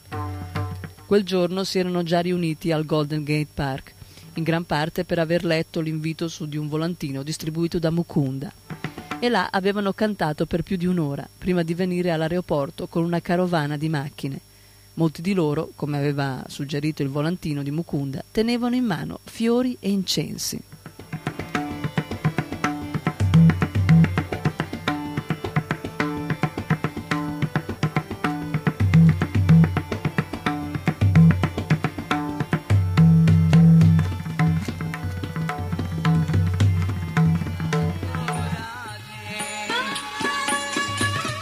Mentre il gruppo entrava nell'air terminal e saliva la rampa, i passeggeri in arrivo guardavano con stupore a occhi spalancati lo strano comitato di benvenuto, completamente formato da persone che cantavano tenendo dei fiori nelle mani. I cantori invece guardavano al di là di questi viaggiatori comuni dall'aria stanca, cercando con gli occhi la persona speciale che doveva essere sull'aereo. All'improvviso ecco che Swamiji stava venendo verso di loro con la sua carnagione dorata e vestito di luminosi abiti color zafferano. Li aveva sentiti cantare ancora prima di varcare il cancello del terminal e aveva già cominciato a sorridere. Era piacevolmente sorpreso. Posando lo sguardo sui volti dei ragazzi, ne riconobbe solo pochi. Eppure erano in 50 a riceverlo e cantavano tutti Hare Krishna e lui non aveva ancora detto una parola. Hare Krishna Nam Hari Bole Mano Mukunda racconta, avevamo dato uno sguardo a Swamiji e ci eravamo subito chinati, io, mia moglie e gli amici che avevano condotto, avevamo condotto con me, Sam e Marjorie. Allora tutti i ragazzi e le ragazze avevano seguito l'esempio e si erano inchinati di fronte allo Swami, convinti che quella era la cosa giusta e appropriata da fare. La piccola folla di hippies si era disposta in due file sullo stretto passaggio che Swamiji doveva ancora percorrere. Mentre passava tra le due ali di nuovi ammiratori, decine di mani si stendevano per offrirgli fiori e incenso. Egli sorrideva raccogliendo le offerte con la mano, mentre Rana Chora stava a guardare. Allen Gisberg si fece avanti con un grande mazzo di fiori e Srila Prabhupada l'accettò graziosamente. Allora Prabhupada cominciò a ridistribuire i doni a tutti quelli che allungavano la mano per riceverli. Procedette attraverso il terminal mentre i giovani camminavano accanto a lui, cantando.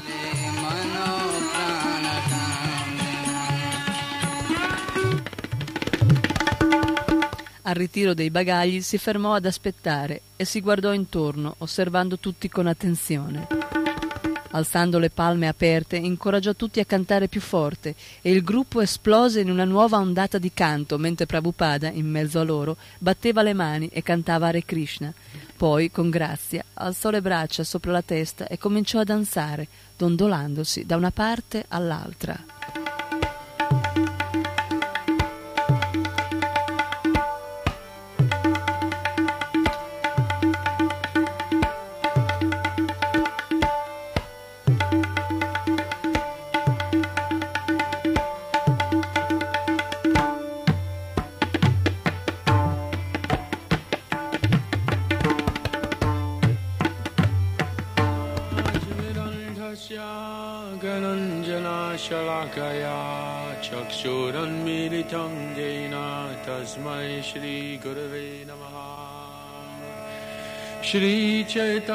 Tra il disappunto, il divertimento e l'irresistibile gioia di passeggeri e impiegati dall'aeroporto, il comitato di benvenuto rimase intorno allo Swami finché il suo bagaglio fu recuperato.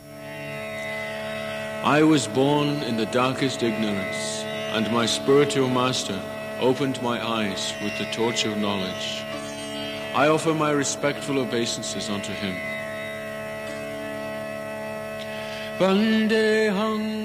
Poi tutti lo scortarono fuori, nel sole, fino a una macchina in attesa, una Cadillac, una Cadillac. Fleetwood, nera, del 1949. Prabhupada salì sul sedile posteriore insieme a Mukunda e ad Allen Ginsberg finché la macchina non svoltò alla curva per poi accelerare. Swamiji, sorridendo, continuò a porgere fiori a tutti coloro che erano venuti ad accoglierlo, lieti che avesse portato la coscienza di Krishna in Occidente.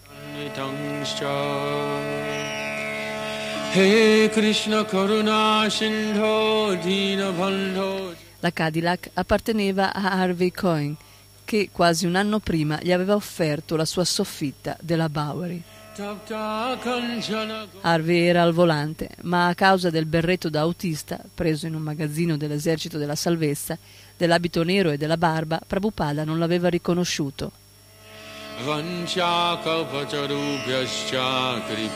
Dov'è Harvey? domandò Prabhupada. Sta guidando, rispose Mukunda. Oh, sei tu, non ti avevo riconosciuto. Harvey sorrise. Benvenuto a San Francisco, Swamiji.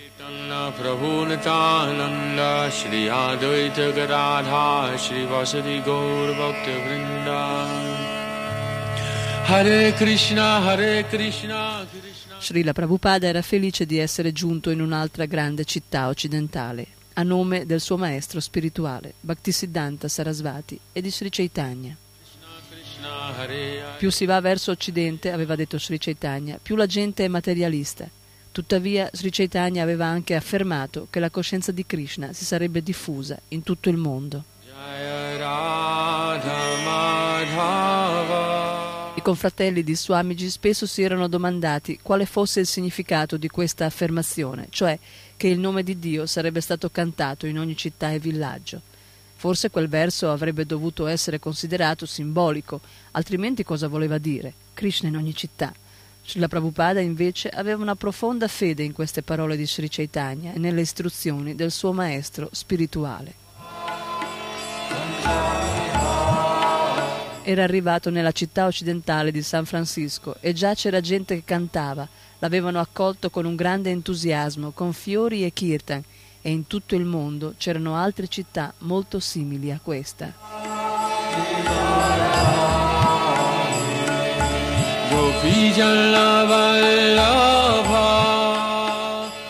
Il tempio che Mukunda e i suoi amici avevano trovato era a Frederick Street, nel distretto di Haight-Ashbury. Come il tempio al 26 della Seconda Avenue di New York, anche questo era un piccolo negozio con la vetrina che dava sulla strada. L'insegna sopra la vetrina indicava Sri Sri Radha Krishna Temple.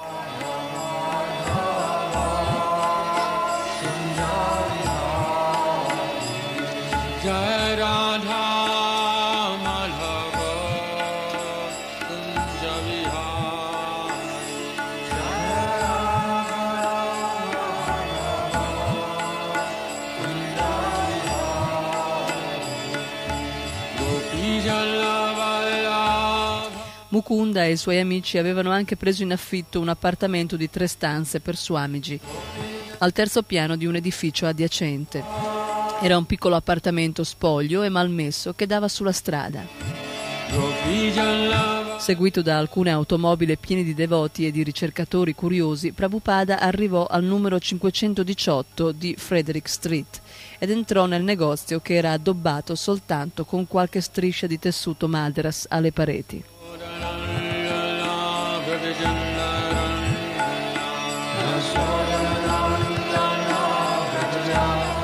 Si sedette su un cuscino e diede inizio al kirtan. Poi parlò, invitando tutti a entrare a far parte della coscienza di Krishna. Dopo la conferenza lasciò il negozio e salì le due rampe di scale che portavano al suo appartamento. Mentre faceva il suo ingresso nell'appartamento al numero 32, non solo i suoi devoti e gli ammiratori lo seguivano, ma anche alcuni giornalisti dei più grandi quotidiani di San Francisco. Il Chronicle e l'Exanimer. Mentre alcuni devoti gli preparavano il pranzo e Ranacciora disfaceva le sue valigie, Swami concesse un'intervista ai giornalisti che si sedettero sul pavimento e presero appunti sui loro quadernetti.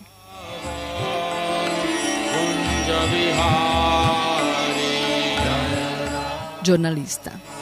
Poco fa nel negozio avete invitato tutti a partecipare alla coscienza di Krishna. Nell'invito erano inclusi anche i bohemien e i beatnik di Haight-Ashbury? Prabhupada. Sì, tutti, compreso lei e tutti gli altri, uomini e donne, anche se sono definiti freak o hippies in qualche altro modo. Appena una persona accetta di essere addestrata, diventa una persona diversa da quella che era prima.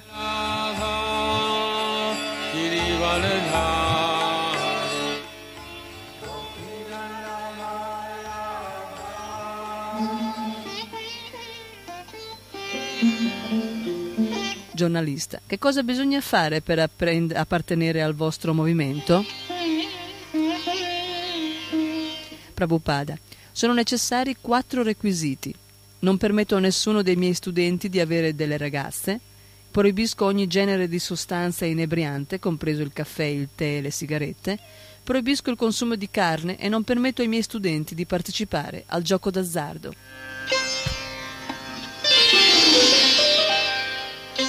Giornalista.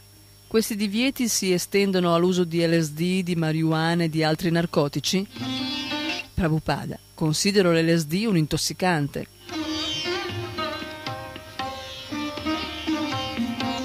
Non permetto a nessuno dei miei studenti di usarlo o di usare qualche altra sostanza intossicante. Educo i miei studenti ad alzarsi presto la mattina, a fare la doccia e a partecipare a incontri di preghiera tre volte al giorno. Il nostro è un movimento che crede nell'austerità, è la scienza di Dio.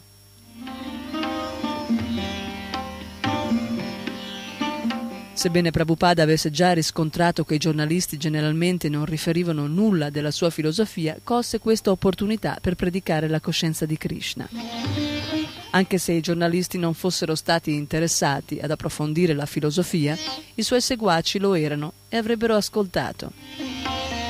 Il grosso errore della civiltà attuale, Srila Prabhupada continuò, consiste nell'accampare diritti sulle proprietà altrui come se questa fosse una cosa normale. Questo fatto crea agitazioni che non sono naturali. Dio è il supremo proprietario di ogni cosa in questo universo. Quando la gente diventerà consapevole che Dio è il supremo proprietario, il migliore amico degli esseri viventi e il destinatario di tutte le offerte e di tutti i sacrifici, allora avremo la pace.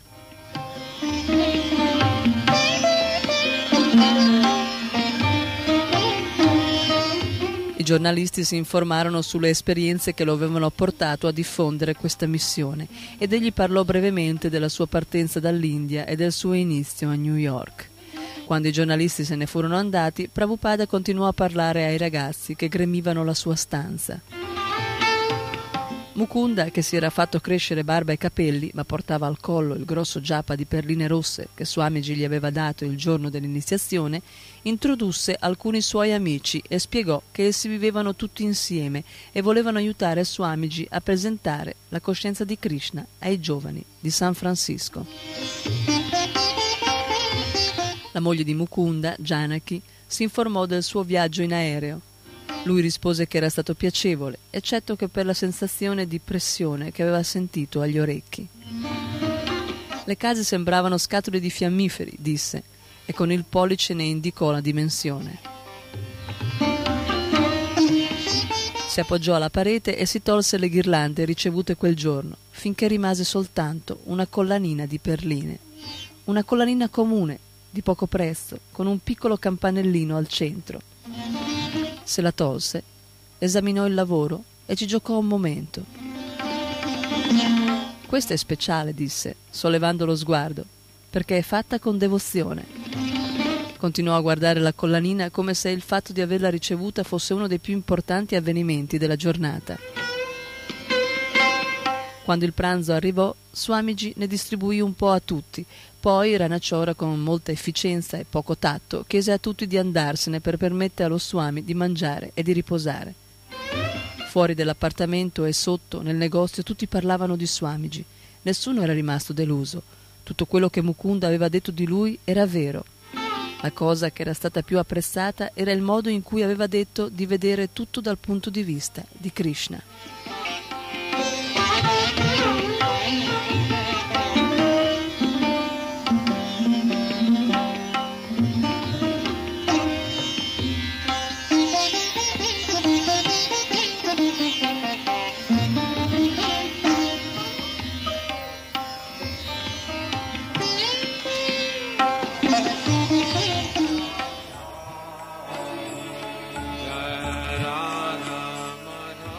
Quella sera il telegiornale delle 11 riportava l'arrivo di Swamiji e il giorno dopo anche i giornali ne parlarono. L'articolo dell'Examiner era in seconda pagina. Uno Swami invita gli hippies con una fotografia del tempio pieno di gente e alcuni primi piani di Swamiji, dall'aspetto molto serio. Prabhupada chiese a Mukunda di leggergli l'articolo a voce alta. Il magro e alto maestro della fede, lesse Mukunda con la veste fluente fino alla caviglia e sedendo a gambe incrociate su un alto materasso. Swamiji l'interruppe. Che cosa significa la parola Lenki? Mukunda spiegò che significava alto e magro. Non so perché lo dicono, aggiunse. Forse perché siedi così eretto, pensano che tu sia molto alto. L'articolo proseguiva con la descrizione degli amici che erano andati ad accoglierlo, dai capelli lunghi e barbuti e con i sandali ai piedi. Anche il più grosso giornale di San Francisco, il Chronicle, aveva pubblicato un articolo sull'argomento. Uno Swami entra nel territorio degli hippies, un uomo santo apre un tempio a San Francisco. L'articolo iniziava così.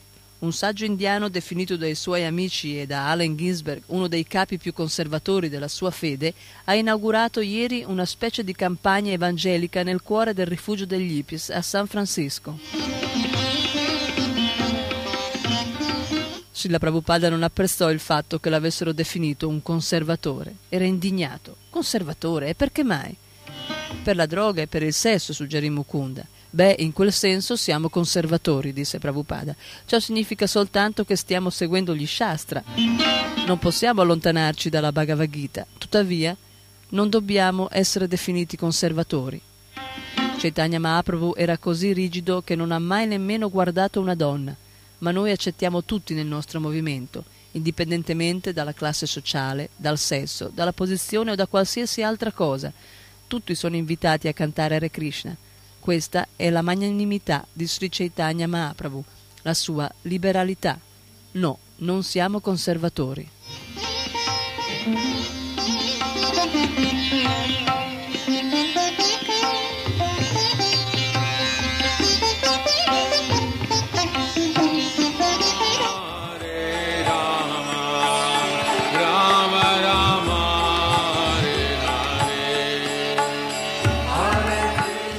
Srila Prabhupada si alzò dal letto e accese la luce. Era luna di notte. La sveglia non aveva ancora suonato e nessuno era venuto a svegliarlo. Si era svegliato da solo.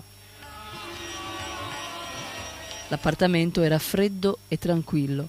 Avvolgendosi nel chadar intorno alle spalle, si sedette tranquillamente al suo tavolino, improvvisato, un baule pieno di manoscritti. E in profonda concentrazione cominciò a cantare il mantra Hare Krishna sul japa. Dopo un'ora di japa, Srila Prabhupada si dedicò a scrivere, benché fossero trascorsi due anni dall'ultima volta in cui aveva pubblicato un libro, il terzo e ultimo volume del primo canto dello Srimad Bhagavatam, egli aveva continuato a lavorare ogni giorno, talvolta alla traduzione e al commento del secondo canto, ma soprattutto alla Bhagavad Gita.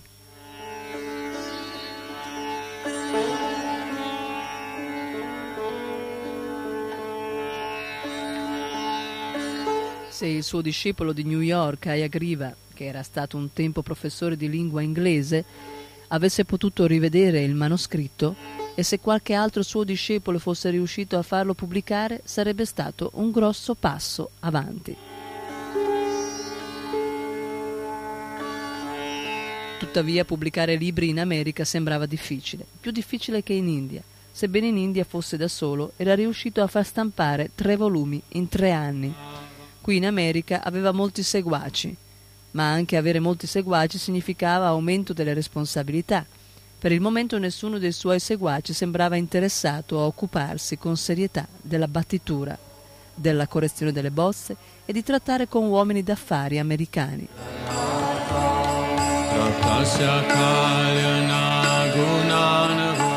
Tuttavia, nonostante le scarse prospettive di pubblicare la Bhagavad Gita, Srila Prabhupada aveva già cominciato a tradurre un altro libro, la Chaitanya Charitamrita, la principale opera Vaishnava sulla vita e sugli insegnamenti di Sri Chaitanya. Mahaprabhu Kirtananita Gita Varitramadyan Inforcati gli occhiali, Prabhupada aprì i suoi libri e accese il dittafono. Studiava i versi sanscriti e bengali, poi prendeva il microfono, spostava l'interruttore su record e mentre la luce rossa si accendeva cominciava a parlare. Mentre il Signore stava camminando, cantando e danzando, non diceva più di una frase per volta e spostava di nuovo l'interruttore. Faceva una pausa e poi ricominciava a dettare. Migliaia di persone lo seguivano. Alcuni ridevano, alcuni danzavano e cantavano, altri si gettavano a terra per offrire il proprio omaggio al Signore. Parlando e fermandosi, spegnendo e riaccendendo il microfono, sedeva eretto e talvolta si dondolava leggermente o muoveva la testa mentre cercava le parole più adatte.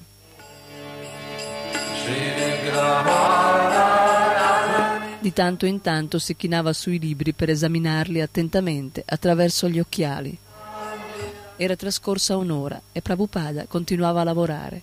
A parte la lampada di Prabhupada, il palazzo era buio e tranne il suono della sua voce e il clic del dittafono, tutto era tranquillo. Prabhupada portava un maglione accollato di un color pesca pallido e sopra il chadar di lana grigia, poiché si era appena alzato dal letto. Il suo doti, color zafferano, era stropicciato.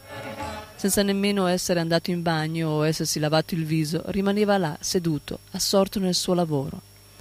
Almeno in queste poche ore la strada e il tempio di Radha Krishna erano calmi e silenziosi. Questa situazione, la notte, la zona tranquilla e lui impegnato nel suo trascendentale lavoro letterario, non era molto differente da quella che aveva trascorso alle luci dell'alba nella sua stanza del tempio di Radha Damodara a Vrindavana, in India. Naturalmente allora non aveva il dittafono, ma aveva lavorato nelle stesse ore e allo stesso libro, la Chaitanya Charitamrita. Una volta ne aveva cominciato una traduzione verso per verso, completa di commento, e un'altra volta aveva composto brevi saggi sul libro. Adesso era appena giunto in quest'altro angolo del mondo, così lontano dallo scenario dei divertimenti di Sri Chaitanya, e stava cominciando il primo capitolo di una nuova versione in inglese della Chaitanya Charitamrita. L'aveva intitolata Insegnamenti di Sri Chaitanya.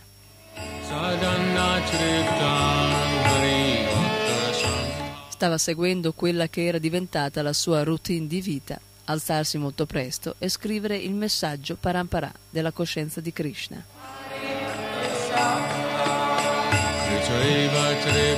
Mettendo da parte ogni altra considerazione, ignorando le circostanze del momento, si immergeva nel messaggio senza tempo della conoscenza trascendentale. Questo era il suo servizio più importante reso a Bhaktisiddhanta Sarasvati. Il pensiero di produrre altri libri e di distribuirli in moltissime copie lo ispirava ogni notte ad alzarsi per tradurre. Prabhupada lavorava fino all'alba, poi interrompeva il suo lavoro e si preparava a scendere nel tempio per l'incontro del mattino.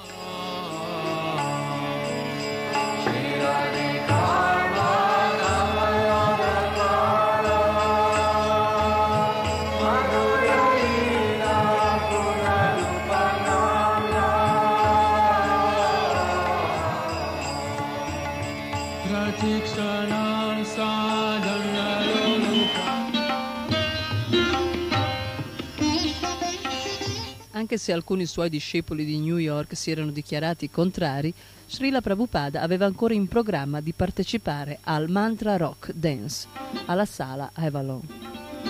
Non era il caso non era il caso, gli studenti dicevano, che i devoti di San Francisco chiedessero al loro maestro spirituale di recarsi in un posto simile. Ci sarebbero state chitarre elettriche, amplificatori, batterie assordanti, una sarabanda di luci e centinaia di hippies drogati. Come avrebbe potuto trasmettere il suo messaggio in un posto del genere? Tuttavia, a San Francisco, Mukunda e gli altri avevano lavorato per mesi a questo mantra rock dance. Questo incontro avrebbe attirato migliaia di giovani e il tempio di Radha Krishna a San Francisco avrebbe probabilmente incassato migliaia di dollari. Anche se con i suoi discepoli di New York si era mostrato un po' incerto, Srila Prabhupada ora non diceva più nulla che potesse raffreddare l'entusiasmo dei suoi seguaci di San Francisco. L'amico di Mukunda, Sam Spirstra, che era uno degli organizzatori del mantra rock dance, spiegò l'idea ad Ayagriva, il quale era appena arrivato da New York. Qui a San Francisco sta cominciando una nuova era per la musica. I Grateful Dead hanno inciso il loro primo album ed è già stato un successo. Il fatto che si siano offerti di tenere questo concerto è una grande pubblicità e proprio nel momento in cui ne abbiamo maggior bisogno.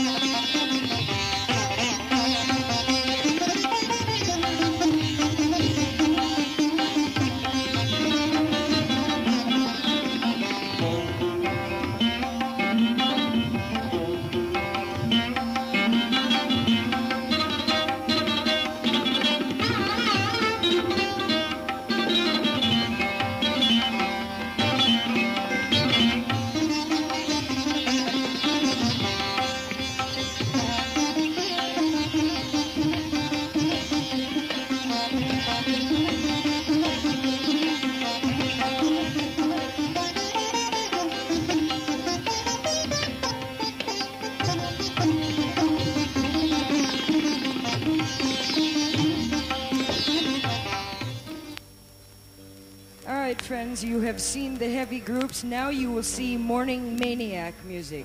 Believe me, yeah. Il fatto che si siano offerti di tenere questo concerto è una grande pubblicità. È proprio nel momento in cui ne abbiamo maggior bisogno. Ma Swamiji dice che perfino Ravi Shankar e Maya aveva detto a Yagriva. Oh, ma abbiamo provveduto a tutto, lo rassicurò Sam. Tutti i complessi si riuniranno sul palco e Allen Gisbert presenterà Swamiji a tutta San Francisco.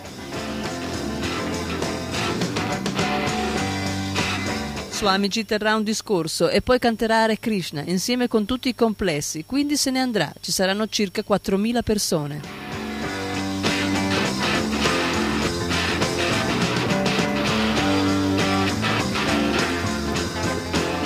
Bhaktivedanta Swami sapeva che non si sarebbe compromesso, sarebbe arrivato, avrebbe tenuto il kirtan e se ne sarebbe andato di nuovo. La cosa veramente importante consisteva nel diffondere il canto del mantra Hare Krishna. Se migliaia di giovani riuniti per ascoltare musica rock potevano essere impegnati nell'ascolto e nel canto dei nomi di Dio, cosa c'era di male? Come predicatore, Prabhupada era pronto ad andare in qualsiasi luogo per diffondere la coscienza di Krishna, poiché il canto Hare Krishna è assoluto. Chi ascoltava e cantava i nomi di Krishna, chiunque, in qualsiasi condizione e in qualsiasi luogo, poteva salvarsi dal cadere nelle specie inferiori nella vita successiva.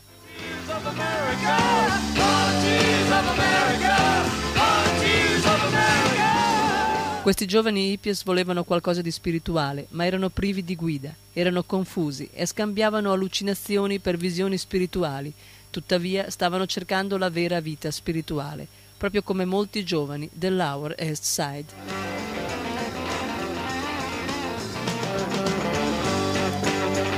Prabhupada decise che sarebbe intervenuto allo spettacolo, i suoi discepoli chiedevano la sua partecipazione e lui era il loro servitore e il servitore di Sri Chaitanya.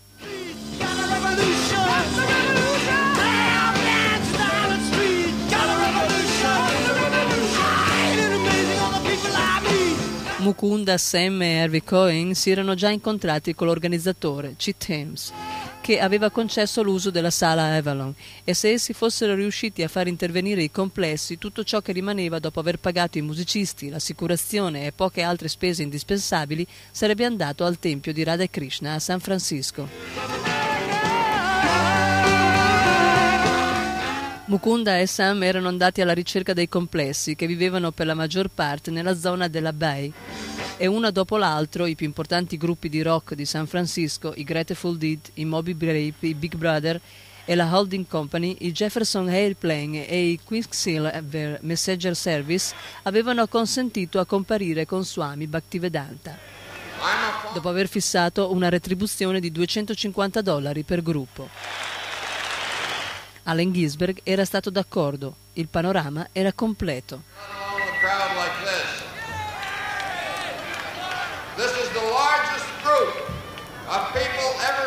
A San Francisco ogni concerto rock aveva un manifesto artistico e quasi tutti i manifesti portavano la firma di Mouse, l'artista psichedelico.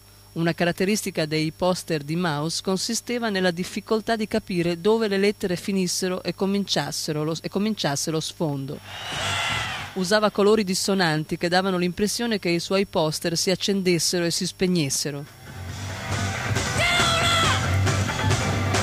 Adottando questo metodo, Harvey Cohen aveva creato un manifesto unico. La coscienza di Krishna arriva in Occidente, usando cerchi concentrici rossi e blu e una fotografia molto spontanea di Swamiji che sorrideva a Tompkins Square Park. I devoti distribuirono questo poster in tutta la città.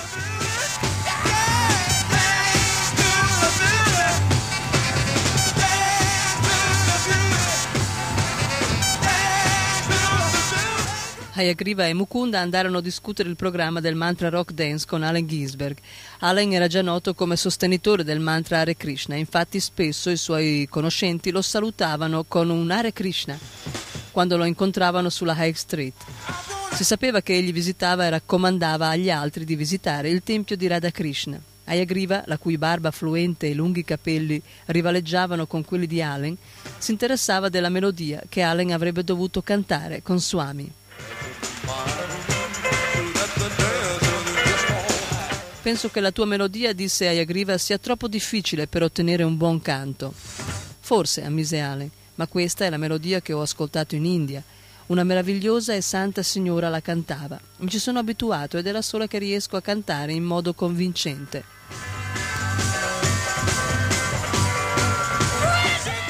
Quando mancavano soltanto pochi giorni al mantra rock dance, Allen venne al tempio per il kirtan del mattino e più tardi rimase con Srila Prabhupada nella sua stanza dell'appartamento superiore. Pochi devoti sedevano con Prabhupada che mangiava dei dolci indiani quando Allen giunse alla porta. Lui e Prabhupada si sorrisero scambiandosi il saluto e Prabhupada gli offrì un dolce rivela- rilevando il fatto che Allen si era alzato molto presto.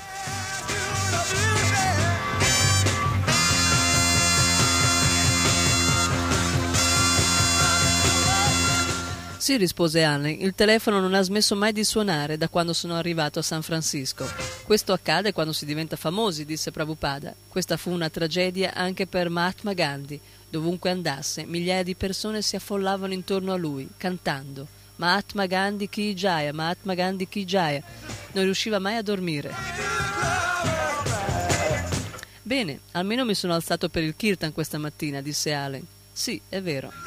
La conversazione si spostò sull'imminente spettacolo della sala Avalon. Non pensi che vi sia la possibilità di cantare un motivo che sia più adatto all'orecchio degli occidentali? chiese Allen.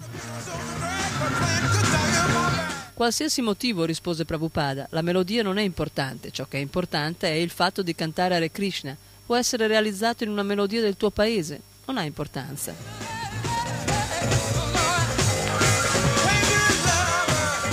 Prabhupada e Allen parlarono anche del significato del termine hippie e Allen citò qualcosa che si riferiva all'LSD. Prabhupada obiettò che l'LSD crea dipendenza e non è di alcuna necessità per una persona cosciente di Krishna. La coscienza di Krishna risolve ogni cosa, disse Prabhupada, niente altro è necessario.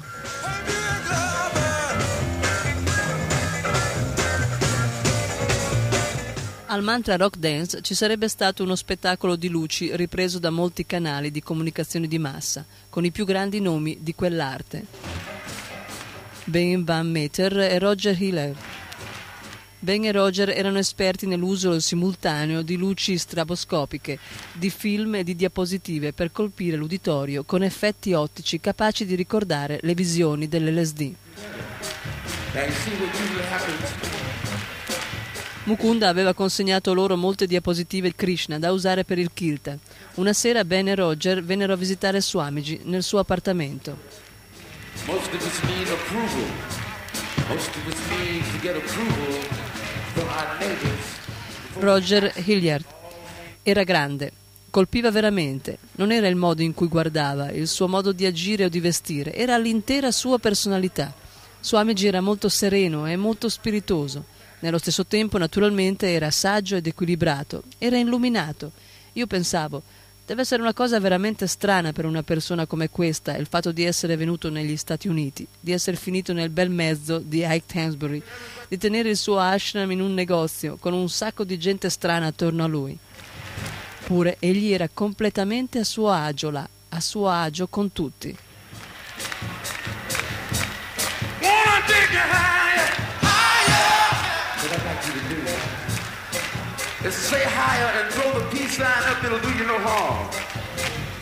La sera del mantra rock dance, mentre il personale addetto controllava l'attrezzatura e provava l'impianto sonoro, Ben e Roger sistemavano le luci, le loro luci in alto e Mukunda e gli altri ritiravano i biglietti all'entrata.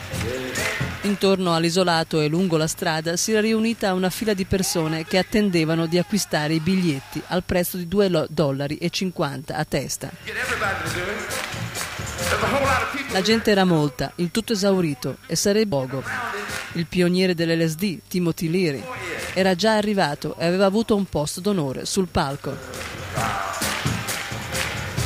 Swami Kriyananda era venuto portandosi il suo tambura. Arrivò un uomo in bombetta e abito scuro con un shesh di seta che portava la scritta San Francisco.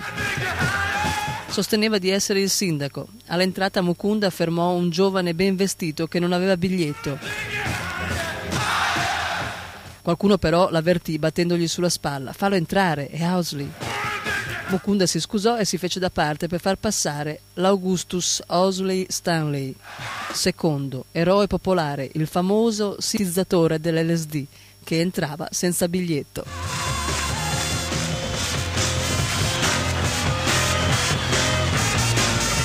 Quasi tutti gli intervenuti portavano abiti vistosi e insoliti, costumi tribali, poncio messicani, curta indiani, occhi di Dio, piume e giapa. Alcuni hippie si erano portati i loro flauti, liuti, zucche vuote, tamburi, sonagli, corni e chitarre.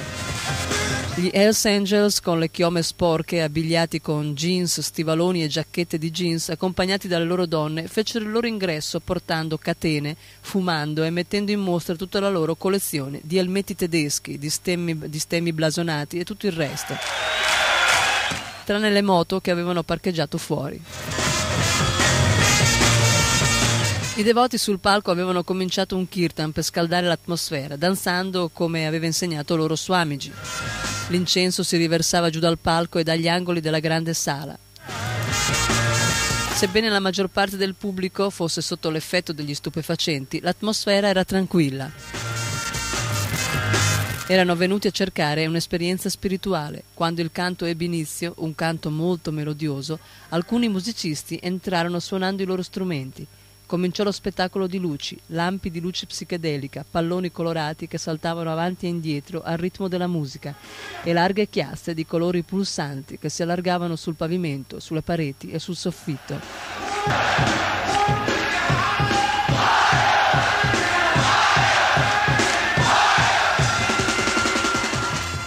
E con questo termina qui la lettura del primo capitolo della terza parte della Srila Prabhupada Lilamrita.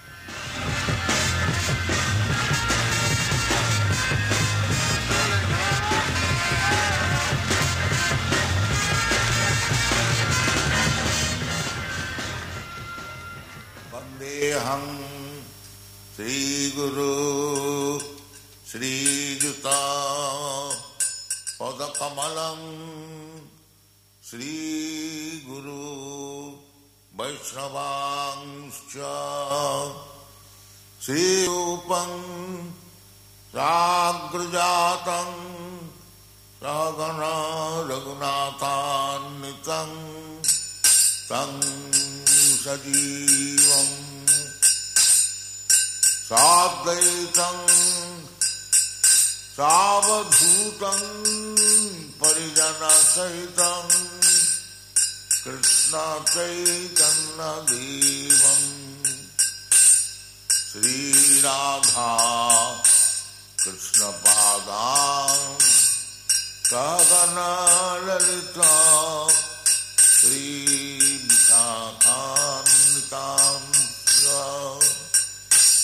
Hare कृष्ण Hare Krishna Krishna Krishna Hare Hare.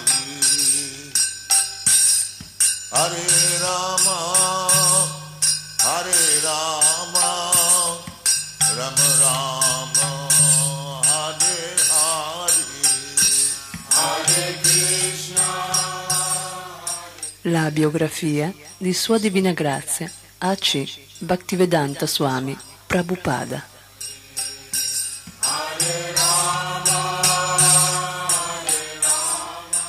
Fondatore Acharya della Associazione Internazionale per la Coscienza di Krishna,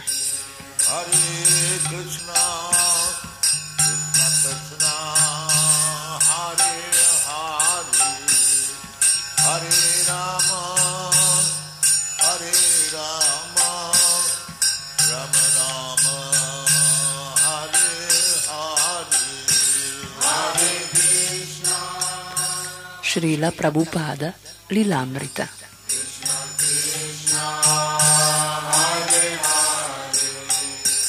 Di Sadvarupa Dasa Goswami.